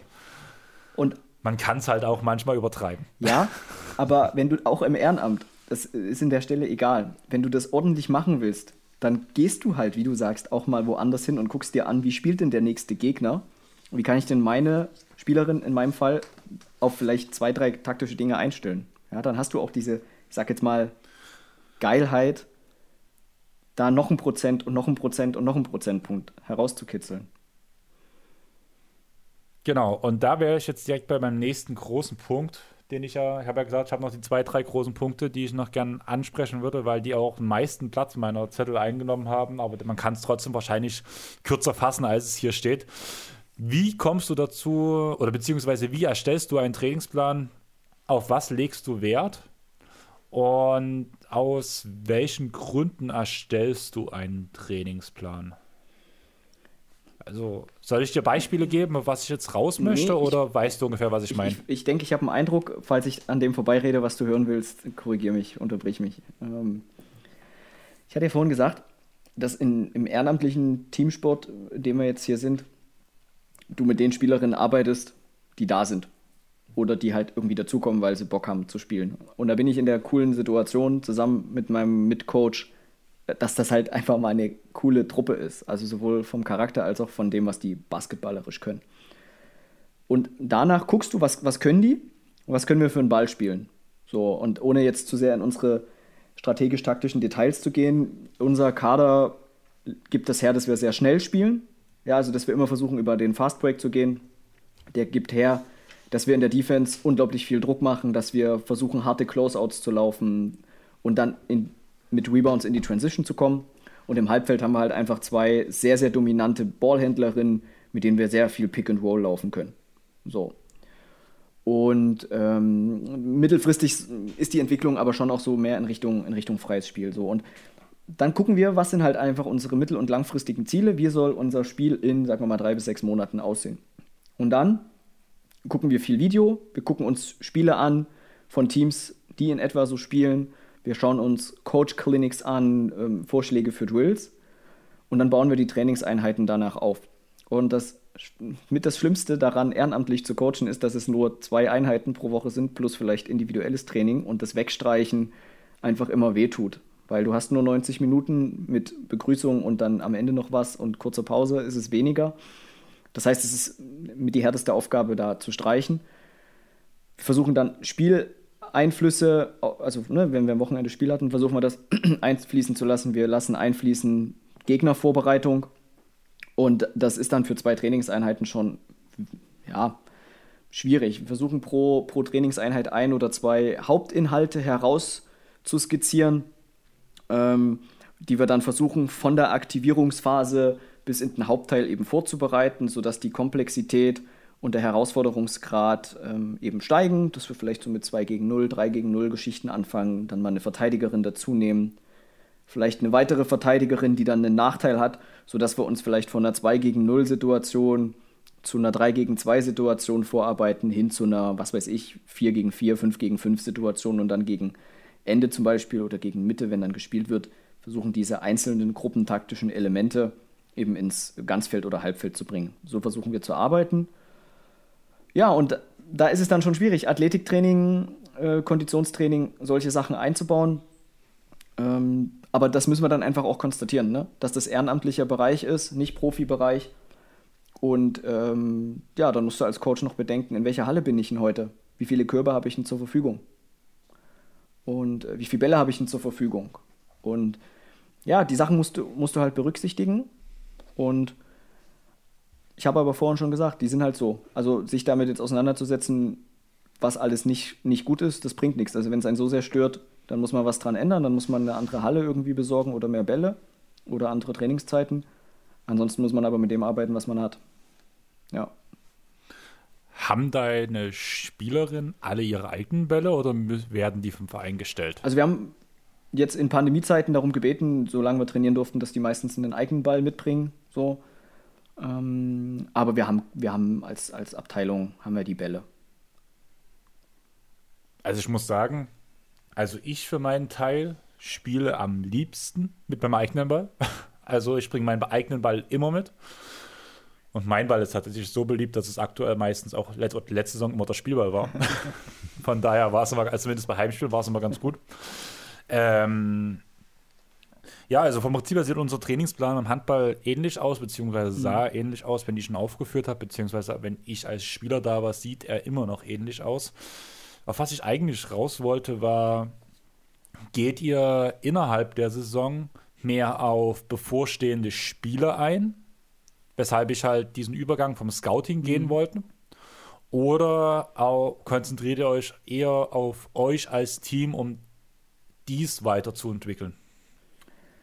Wir sind ja hier in der Damen-Oberliga eine sehr kleine Liga. Also unsere Dichte von Spielen ist relativ gering. Ja, das ist ja der Status quo, unter dem wir da arbeiten, sodass wir dann meistens schon auch mal zwei, drei Wochen zwischen einzelnen Spielen hatten zuletzt.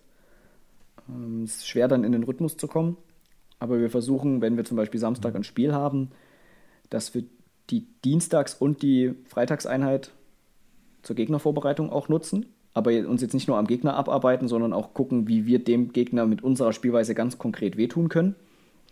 Und wenn du samstags spielst, ist natürlich auch klar, dass das Training am Freitagabend, wenn du vielleicht Samstag um 10 schon spielst, nicht mehr mit 100% Intensität sein darf. Ja, zumindest nicht über 90 Minuten, weswegen dann vielleicht auch der Freitag vorher, wenn, der, wenn danach spielfrei ist, nochmal der, der Gegnervorbereitung dient. Genau, also darauf wollte ich eigentlich raus, weil bei mir war es ähnlich so. Bei uns ist nun diese Spielhäufigkeit ein Stück höher mhm. mit ähm, Hin- und Rückrunde und jeweils, glaube 14 Teams und der Zeitraum so, dass du mal die längste Pause von zwei Wochen hast, wo es bei euch ja eher so klang, im Normalfall zwei bis drei Wochen. Von daher ist da halt diese, dieser Zeitraum halt, wo man trainieren kann, wesentlich geringer, vor allem im Amateurbereich. Ja. Was ich halt auch zum Beispiel noch gerne mache, ich weiß nicht, inwiefern du das ähm, sinnvoll findest. Ich fand solche Übungen immer cool. Ähm, Wenn es darum ging, du sollst was ähm, über IQ machen, über ähm, Spielentscheidungen treffen, im Training nachsimuliert, habe ich sowas liebend gern nach Kraftkreisen und sowas gemacht, einfach um diese Drucksituation am Ende zu simulieren. du bist aus einer, du hast 50 von 60 Minuten gespielt, bist ausgelaugt und musst danach in spielentscheidende Situationen kommen. Sowas habe ich meistens mit Kraftkreisen und sowas kombiniert, um die Spieler an ihre Grenzen zu bringen, um danach aus der körperlichen Erschöpfung heraus Entscheidungen zu erzwingen. Wie stehst du zu solchen Punkten und wie ähm, würdest du sowas auch machen oder bevorzugen oder eher nicht? Wo wir es auf jeden Fall machen, ist bei Freiwurftraining, dass wir dem Freiwurf eine durchaus ordentliche Anstrengung voranstellen, also zum Beispiel einen Suicide-Sprint. Ähm und dadurch, dass ich da sagte, dass unsere Spielphilosophie beinhaltet, dass wir sehr schnell spielen, dann versuchen wir natürlich auch viel über Ganzfeld so in Transition- und Überzahlsituationen zu gehen. Und dadurch, dass sie da in den Situationen die ganze Zeit das Spielfeld hoch und runter rennen, müssen sie ja gepaart mit dieser hohen äh, konditionellen Belastung in der Überzahl die Entscheidung treffen. Das heißt, wir, wir kombinieren das an der Stelle eigentlich. Jo. Also das ist halt einfach so ein paar kleine Punkte, die wollte ich einfach mhm. mal ansprechen, wie zum Beispiel, was bei uns noch so ein Punkt war, wenn mir das Ball-Movement gefehlt hat innerhalb des Spiels, habe ich Erwärmungsspiele gemacht, wo ich gesagt habe, Kids, ihr dürft nicht prellen. Solche Sachen finde ich halt auch immer noch wichtig. Einfach, ich wollte es einfach mal angesprochen haben, das sind so Gedanken, die mir halt aufgrund der Vergangenheit durch den Kopf geschwirrt sind. Einfach diese Anpassung an Fehler kann man halt immer relativ schnell machen. Grundlagentraining ist immer noch ein Teil gewesen, Ballstaffetten, Sprinttraining, Kraftkreis, sowas. Einfach alles, was man so fürs Spiel braucht. Je größer der Trainerstab ist, umso einfacher ist es zu trainieren, muss ich sagen. Bei dir waren es nun, wie es klang, zwei Leute, wo ich angefangen hatte, wo ich angelernt wurde, blöd gesagt. Da habe ich mit zwei anderen Coaches zusammen trainiert. Die haben mich halt als Trainer eingeleitet. Habe danach auch eine Doppelstelle übernommen habe danach, wo Tim irgendwann gegangen ist, weil er von der Arbeit her halt weg musste, habe ich das Team alleine geführt, bis ich irgendwann zwei Jahre später selber einen Assistenzcoach anlernen musste. Blöd gesagt, was aber auch sehr gut war, dass man halt wieder was hatte. Aber ja, ich würde sagen, wir springen zum letzten Punkt. Wir sind relativ fortgeschritten. Wie sieht bei euch der typische Game Day aus? Ich finde, damit halten wir auch einen relativ schönen Abschluss. Versuchen zeitig in der Halle zu sein, was bei Heimspielen in der Regel besser möglich ist als bei Auswärtsspielen, wo dann vielleicht das Navi doch mal äh, uns einen, einen, Streich spielt oder du mal im Stau stehst oder irgendwas anderes dazwischen kommt. Ich bin ein Fan davon, dass man zeitig in der Halle ist, dass man sich ein bisschen Was ist bei dir zeitig? Ähm, wenn das Spiel um drei beginnt, also 15 Uhr, dann will ich, dass die Spielerinnen so etwa 13.40 Uhr in der Halle sind. So, dass wir wirklich. Umgezogen oder? Dass wir 14 Uhr mit der Aktivierung beginnen können. So. Okay, bei mir ist halt, ja. meine Aussage ist immer eine Stunde vor Spielbeginn umgezogen in der Kabine. Ja, kommt im Endeffekt, ja glaube ich, aufs, aufs selbe hinaus. Ja. Ähm, beziehungsweise ich mache dann so Stunde vor Spielbeginn gibt es dann, gibt's dann eine kleine Ansprache und ähm, dann gehen wir raus. So. Und bin dann auch ein Fan davon, dass wir eine lange Aktivierung haben, einfach um möglichst viele Bewegungen zu haben, wo die Muskelerinnerung äh, stattfindet.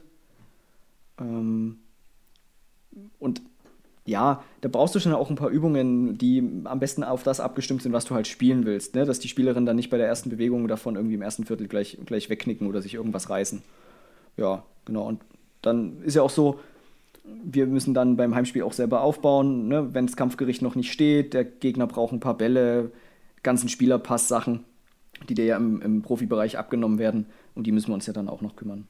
Ja. Genau. Ich finde das echt krass, dass nicht jeder einen Ball mit hat. Also zum Beispiel, es würde bei uns nie vorkommen, dass wir dem Gegner irgendwelche Bälle von uns geben. Also mir wurden genug Bälle schon geklaut dafür, obwohl ich die Bälle nicht dem Gegner gegeben habe. Das ich glaube, wir sind bringt beim Handball echt jeder selber mit. Ich glaube, wir sind per Ausschreibung vom Verband sogar dazu verpflichtet. Okay, krass. Ähm, habt ihr auch vom Verband eine vorgegebene Erwärmungszeit, die ihr stemmen müsst? Also wie lange müsst ihr ermöglichen, dass eine Erwärmung stattfindet? Vom Gegner jetzt vor allem? Wahrscheinlich ist es auf größtenteils auf den Gegner uh. bezogen. Aber bei uns beim Handball ist es zum Beispiel so, auf, auf Kreisebene wären es 30 Minuten, auf Bezirksebene sind es, glaube ich, eine Stunde. während auf ähm, Verbandsebene und so weiter ist es dann, glaube ich, eine Stunde zehn oder sowas. Da, da geht es darum, einfach die, den Ze die Zeit und den Zugang schon rechtzeitig Ja. zu gewährleisten, dem, äh, dem Gast sozusagen, Also oder? die Spiele. Nein, es geht Genau. die Zeit, die sie auf dem Feld haben. Ja. Also die Spiele sind Okay. immer so geplant, dass dann, wenn da vorher ein Spiel ist, was vielleicht auch mal eine Overtime hat oder was mit viel Foul, Fouls dann länger dauert, dass das eigentlich immer da ist. Also das, das habe ich auf Bezirksmeisterschaftsniveau habe ich das erlebt, wenn dann unter der Woche Spiele ge- stattgefunden haben in einer Halle mit drei Feldern, wo du nur einen Teil der Halle hattest, dass du dann irgendwie eine Viertelstunde drauf konntest. Das waren die Spiele, wo ich irgendwie von draußen 0 von 8 getroffen habe, weil ich einfach da gar nicht warm geworden bin. Äh, da ja, musste sich, glaube ich, der ein oder andere Verband hier im äh, Verein hier im Bezirk manchmal auch ein bisschen kritisch hinterfragen. Aber auf Oberliganiveau gibt es das nicht. Genau, das war halt meine Frage, ob solche Zeiten direkt vorgegeben sind, auch beim Basketball. Beim Handball ist es Ja. so und die Schiedsrichter sind verpflichtet, dass, wenn das nicht gewährleistet wurde, im Protokoll zu vermerken. Ja. Okay. Also ich habe die Situation noch nicht Deswegen erlebt. fand ich das einfach mal Ja, ich interessant. habe es bei den Frauen jetzt noch nicht erlebt, dass, die, dass, es nicht, dass es nicht da war. Ich meine, wenn das Team dann zu spät kommt, ist es ja in deren Verantwortung. Dann kann man vielleicht aus Kulanz nochmal verschieben, so wie das ja bei Alba gegen Braunschweig gestern war. Aber ähm, der Spielplan ist da relativ entspannt, ohne dass ich jetzt eine genaue Zeit nennen könnte. Bei mir ist noch der Punkt, ich habe ja nun Kids trainiert. Ja. Ich habe prophylaktisch in der letzten Trainingseinheit gesagt, ihr müsst spätestens 21 Uhr am Tag vorm Spiel im Bett liegen. Das ist gut. Hat sich jemand dran gehalten? Habe ich mich selber dran gehalten damals? Nein. Aber wenn du ab 21 Uhr im Kopf hast, ja, du hast morgen ein Spiel und der Trainer hat eigentlich gesagt, du solltest langsam ins Bett gehen, du solltest schon im Bett liegen, hast du zumindest nicht bis sonst wann gemacht. Also ich finde, so ein bisschen im Hinterkopf saß es trotzdem. Du bist, bist nie 21 Uhr im Bett gewesen, aber du hast dir zumindest darüber Gedanken gemacht, ey, du musst morgen fit sein, weil eigentlich hast du ein Timetable bekommen. Ich hatte mal einen Mitspieler, da gab es auch die Ansage, geht bitte zeitig ins Bett, weil Training war Freitag und Spiel war Samstag früh irgendwann. Ja, und da, der hatte halt eingestellt, dass man dann sehen konnte in dieser Chatfunktion, wann der das letzte Mal online war. Und das war irgendwann nachts 3.35 Uhr und irgendwie wussten alle, dass er nicht nur kurz auf dem Klo war. Ja, und ähm, dementsprechend sah er dann halt auch aus, als er die Kabine betreten hat. Aber ich glaube, der hat trotzdem ein ganz gutes Spiel gemacht. Besser als der Rest des Teams. Ja, also das ist halt so ein Punkt, so war, ist bei uns halt, ist zwar der Vortag, aber der typische Game Day. Ich habe halt immer erstmal gesagt, geht zeitig ins Bett. Was die Jungs im Endeffekt draus machen, ist denen ihre eigene Entscheidung. Wenn man sieht, dass sie verstrahlt waren, da habe ich auch danach, muss ich sagen, normale Starter gebencht. Also zumindest erstmal, dass dann halt Spieler rauskamen, wo man gesehen hat, da war die Motivation am Vortag definitiv höher. Das habe ich auch mal gemacht. Danach halt, wie gesagt, diese Stunde umgezogen vorher in der Kabine.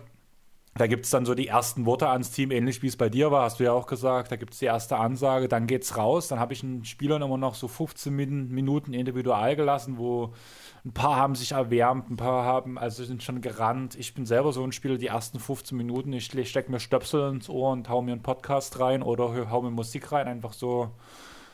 Meistens ist ein Spiel bei uns vorher, bei uns ist halt alles ein bisschen eng getaktet. Ich gucke mir dann das Spiel an und tue noch Musik hören dabei, bis dann die Zeit gekommen ist, wo dann die Erwärmung losgeht. Ja, Erwärmung, Dehnung, Passstaffetten, Torwart einwerfen, halt all solche Sachen. Danach gibt es nochmal eine defensive Einstellung. Ich rede mit den Spielern, während sie sich stehen schon, die in der Startaufstellung stehen würden au- oder werden. Gehe auf gewisse Sachen ein, auf was sie achten müssen, wer ihr Gegenspieler ist, aufgrund von Scouting zum Beispiel, das ist noch sehr wichtig immer.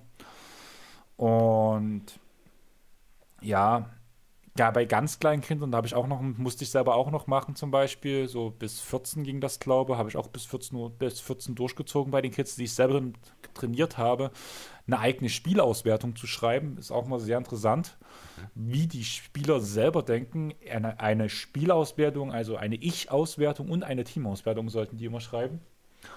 Und ja, wenn man gut gespielt, also wenn, wenn man gewonnen hat, da stand prinzipiell drinne, auch bei mir, ich habe gut gespielt, war immer der erste Satz. Hast von jedem lesen können. Oder beim Team. Wir haben heute nicht so gut gespielt. Süß, oder?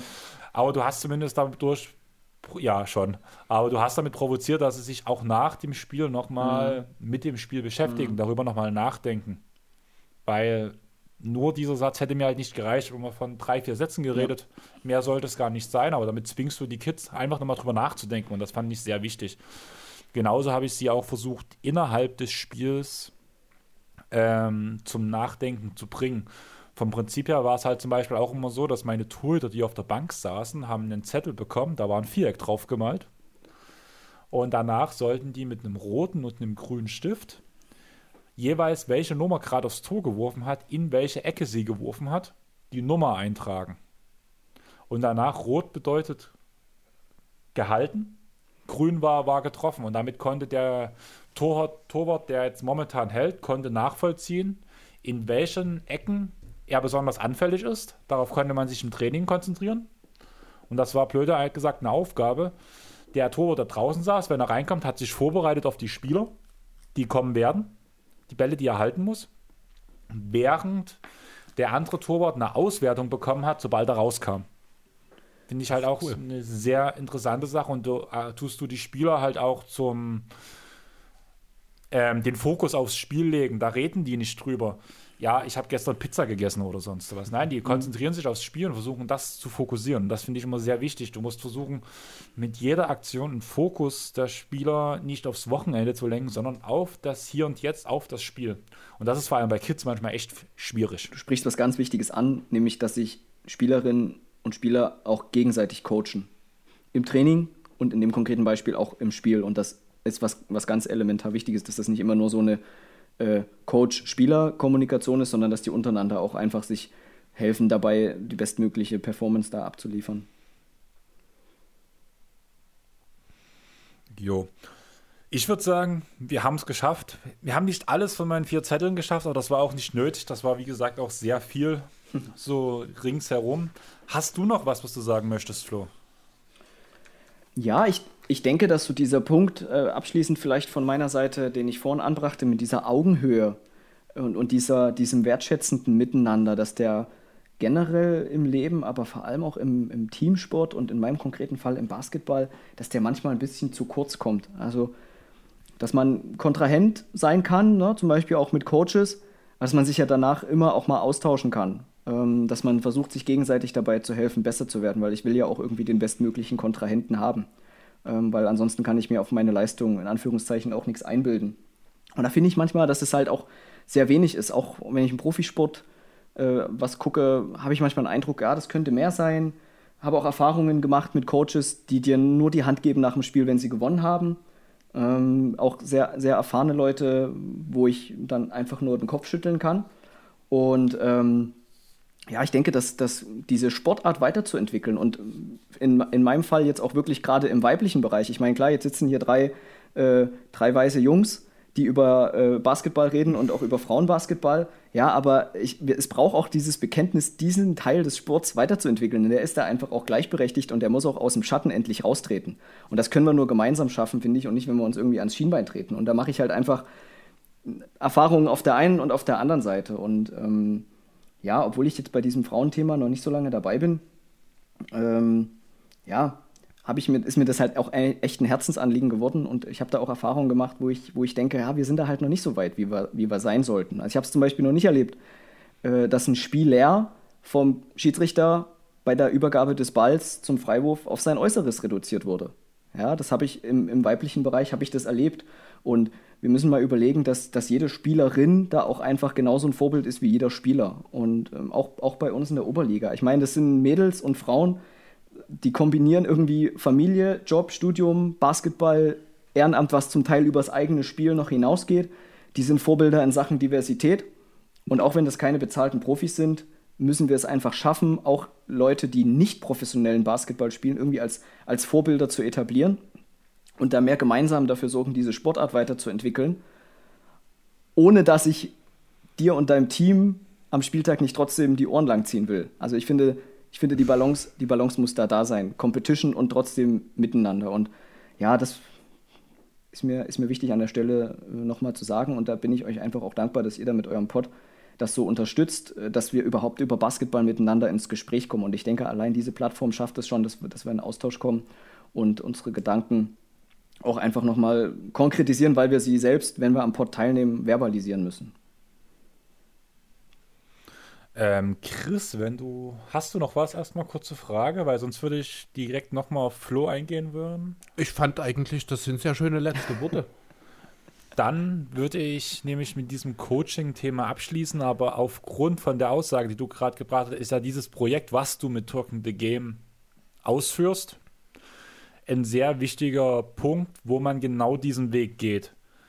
Dass man halt nicht bloß über den die NBA redet, ja. dass man auch über die WNBA redet, dass man von der weiblichen College-Liga redet. Das war, ähm, ist das WNCAA im Endeffekt? Heißt das dann bloß nee, das so? Oder? NCAA. Das bleibt NCAA, Das ist ne? der Verband, der allgemeine genau. College-Sportverband, der ist in allen Sportarten, ich glaube, auch relativ gleich, wenn mich nicht alles täuscht. Ja, wobei die wie auch bei den europäischen Cup-Wettbewerben schon immer noch mal sehr Wert drauf legen, dass da Women davor steht. Also bei den Männern steht nicht Men davor, okay. aber Women steht, das steht immer noch mal davor, warum auch immer.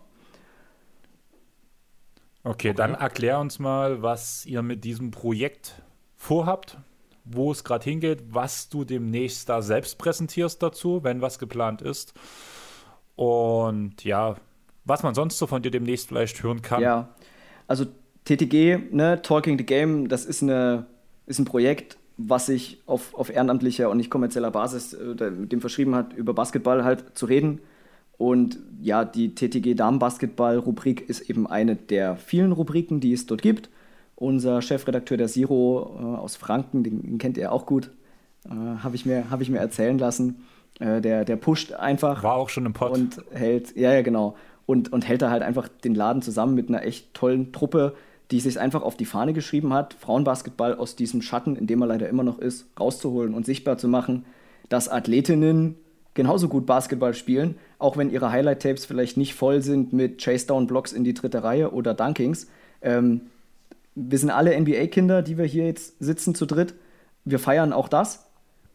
Aber das Spiel ist deswegen nicht weniger schön. Es ist, muss ich ehrlich sagen, manchmal zum Teil auch einfach schöner anzusehen weil es mehr teamorientierter Basketball ist. Und das versuchen wir sichtbar zu machen. Wir versuchen mit, dem, mit der Rubrik, in der ich unterwegs bin, also nextgen.de, äh, im dreiwöchigen Abstand Spielerinnen der ja, so Jahrgänge 2003, 2004, 2005 und 2006 so in etwa sichtbar zu machen. Scouten sie dort, das ist meine Aufgabe. Ich bin da sozusagen im Videokeller äh, unterwegs, auch wenn manchmal die Sonne reinscheint.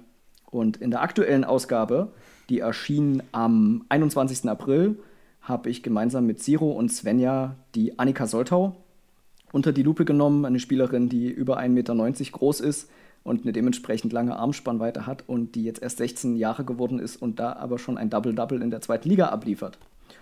Und ähm, ja, das spricht für sich. Und für die nächste Ausgabe habe ich tatsächlich mal, was äh, das Bundesland betrifft, ein Heimspiel bekommen. Mehr verrate ich dazu noch nicht. Aber auch hier in Sachsen wird durchaus erfolgreicher Basketball gespielt. Und ja, im Sommer steht eine U18-EM an. Und ich denke, da werden einige von den Namen, äh, die wir da behandelt haben, auch auftreten und ja, für die Bundesrepublik dort äh, die Farben bestmöglich vertreten und internationale Erfahrung sammeln. Also dann würde ich sagen, folgt auf jeden Fall TTK Damen Basketball. Siro hat jetzt ja das zum offiziellen Profil ja. davon gemacht. Es war ja früher sein Privatprofil, wenn ich mich nicht ganz ja. täusche. Folgt auf Instagram, heißt du Florian. Wie war dein Instagram-Handle und dein Twitter-Handle? Ähm, Hast du Twitter? Habe ich nicht mehr. ähm, bei Instagram heiße ich Pintura Cerrada, also sozusagen verriegelte Zone. Ja, in der Zone soll keiner scoren. Pintura Cerrada. Genau. Okay, und dem USVTU Dresden Basketball. Ja, dem sollten sowieso alle folgen. Dann auf jeden Fall danke, dass du dabei warst. Hat mega viel Spaß gemacht. Ich würde sagen, wir müssen es auch auf jeden Fall mal Unbedingt. wiederholen, wenn Corona vorbei ist. Auf jeden Fall ein Real Life nach einem Freiplatzmatch. Okay, angenommen. Es wird auf jeden Fall sehr viel Spaß. Ja. und, und ihr seid eingeladen. Auf jeden Fall sehr viel Spaß. Und machen. ihr seid eingeladen, zu einem Spiel zu uns zu kommen, wenn wir wieder spielen dürfen und dort genauso zu supporten wie bei den Titans. Ja, machen wir auf jeden Fall, oder? Das können wir auf jeden Fall machen. Also, wie gesagt, in der USVTU-Halle, äh, USVTU. Ähm, ich war auf jeden Fall vom USV schon oft genug in der Halle, habe auch schon einige Spiele gesehen, aber ich glaube, das war dann eher nicht dein Team, weil wir hatten das Thema ja schon, dass ja ich in der Energie Verbund Arena war und dass ihr ja da eure Heimspiele nicht dort habt. Nicht mehr, nee. Aber dort habe ich auch Basketball gesehen. Vielleicht war es dann doch damals das Team, aber du warst noch nicht dabei. Ja, vermutlich. Aber auf jeden Fall würde ich sagen, das können wir auf jeden Fall in Angriff nehmen. Ich würde noch einen kleinen Spoiler rausbringen, das weiß noch nicht mal Chris. Ich bin am Sonntag bei Talking the Game zu Gast. Was? Ja, Das weiß ich tatsächlich noch nicht. Aber du hast ja die Woche eh nicht viel mit mir geredet. ja ähm, das war mit demjenigen, mit dem ich sehr viel Basketball gucke, die letzte Zeit mit Matt zusammen. Und Matt ist ja so ein bisschen zu, das Fantasy Brain. Und ich musste mit dir ja gar nicht drüber reden. NBA Fantasy ist ja für dich ein Logo. Ja. Und ich mache mit Benne und mit ähm, Matt. Matt zusammen einen Rückblick über die aktuelle NBA Fantasy Saison, wo ich ja mit Benne auch in dem Triple Double in der Triple Double Liga drinne bin mit den ganzen anderen Podcastern, wo es jetzt auch in die Playoffs ging. In unserer Liga sind wir in Playdowns zusammen, Chris. Wir spielen gerade gegeneinander, wenn du es nicht mitbekommen hast. Tut wir das wirklich? ja, Ich, ich will gar nicht drüber nachdenken, Ja. wann ich das letzte Mal reingeschaut habe. tatsächlich meine schlechteste Liga dieses Jahr, mein, mein, unsere eigene. Aber trotzdem, ja, also wie gesagt, die Folge kommt danach, denke ich mal, nächste Woche. Wir nehmen Sonntag auf. Ähm, dann würde ich noch ein kurzes Shoutout an Philly von NBA mit deutscher Brille geben. Alle Leute, die ihn hören, er war bei uns ja auch selber schon zu Gast, der hat ein Riesenproblem. Ähm, sein Host oder Spotify, es ist nicht nachvollziehbar, hat die URL seines Podcasts geändert, weshalb alle Abonnenten raus sind. Sprich, ihr bekommt keine Nachrichten mehr, wenn ihr ihm früher gefolgt habt. Also folgt ihm bitte wieder, sucht einfach wieder NBA mit deutscher Brille, Name, Profilbild, alles ist geblieben, nur die URL ist geändert, weshalb ihr ihm nicht mehr folgt. Genau, ihr müsst ihm einfach nochmal neu folgen sozusagen, damit ihr wieder auf dem aktuellen bleiben könnt. Genau. Ist ein wichtiger Punkt. Sympathischer Typ, der sich fünf von sieben Tagen die Woche vor den Rechner setzt, einen NBA-Podcast rausholt. Meistens mit Daily Highlights und sowas. Zweimal die Woche ein bisschen länger. Und ja, persönliches Anliegen. Haben den Jungen auch sehr lieb gewonnen. Der war ja auch schon bei uns beim Pod dabei. Jo. Flo, ich würde sagen, wir haben es geschafft, oder? Ja, Ihr wisst ja die ganze Chose, folgt den Jungs von Talking the Game, folgt uns, bewertet uns auf Apple Podcast, der, der Airball Podcast ist ein sehr guter Podcast. Folgen. Ach so, wirklich? Dankeschön. ja, Chris, Zwischenstand T-Shirts? Äh, ist in Druck. Hab jetzt, also die T-Shirts wurden von Superqueps, die sind jetzt da, die sind jetzt im Druck. Ich warte jetzt darauf, dass es entweder heißt, es geht los oder dass die dann schon direkt bei dir landen. Okay, dann würde ich sagen, lassen wir es jetzt. Wir haben es auch schon relativ spät. Ja. Hab mal wieder eine längere Folge hingelegt heute. Ja, aber es hat extrem viel Spaß Aber gemacht. Und ganz ehrlich, ich hätte ja. auch noch drei Stunden drüber reden Auf können und es wäre, glaube ich, nicht abgebrochen. Und von daher würde ich sagen, wir hören uns dann nächste Woche. Schön, dass ihr zugehört habt. Ciao. Ciao. Ciao.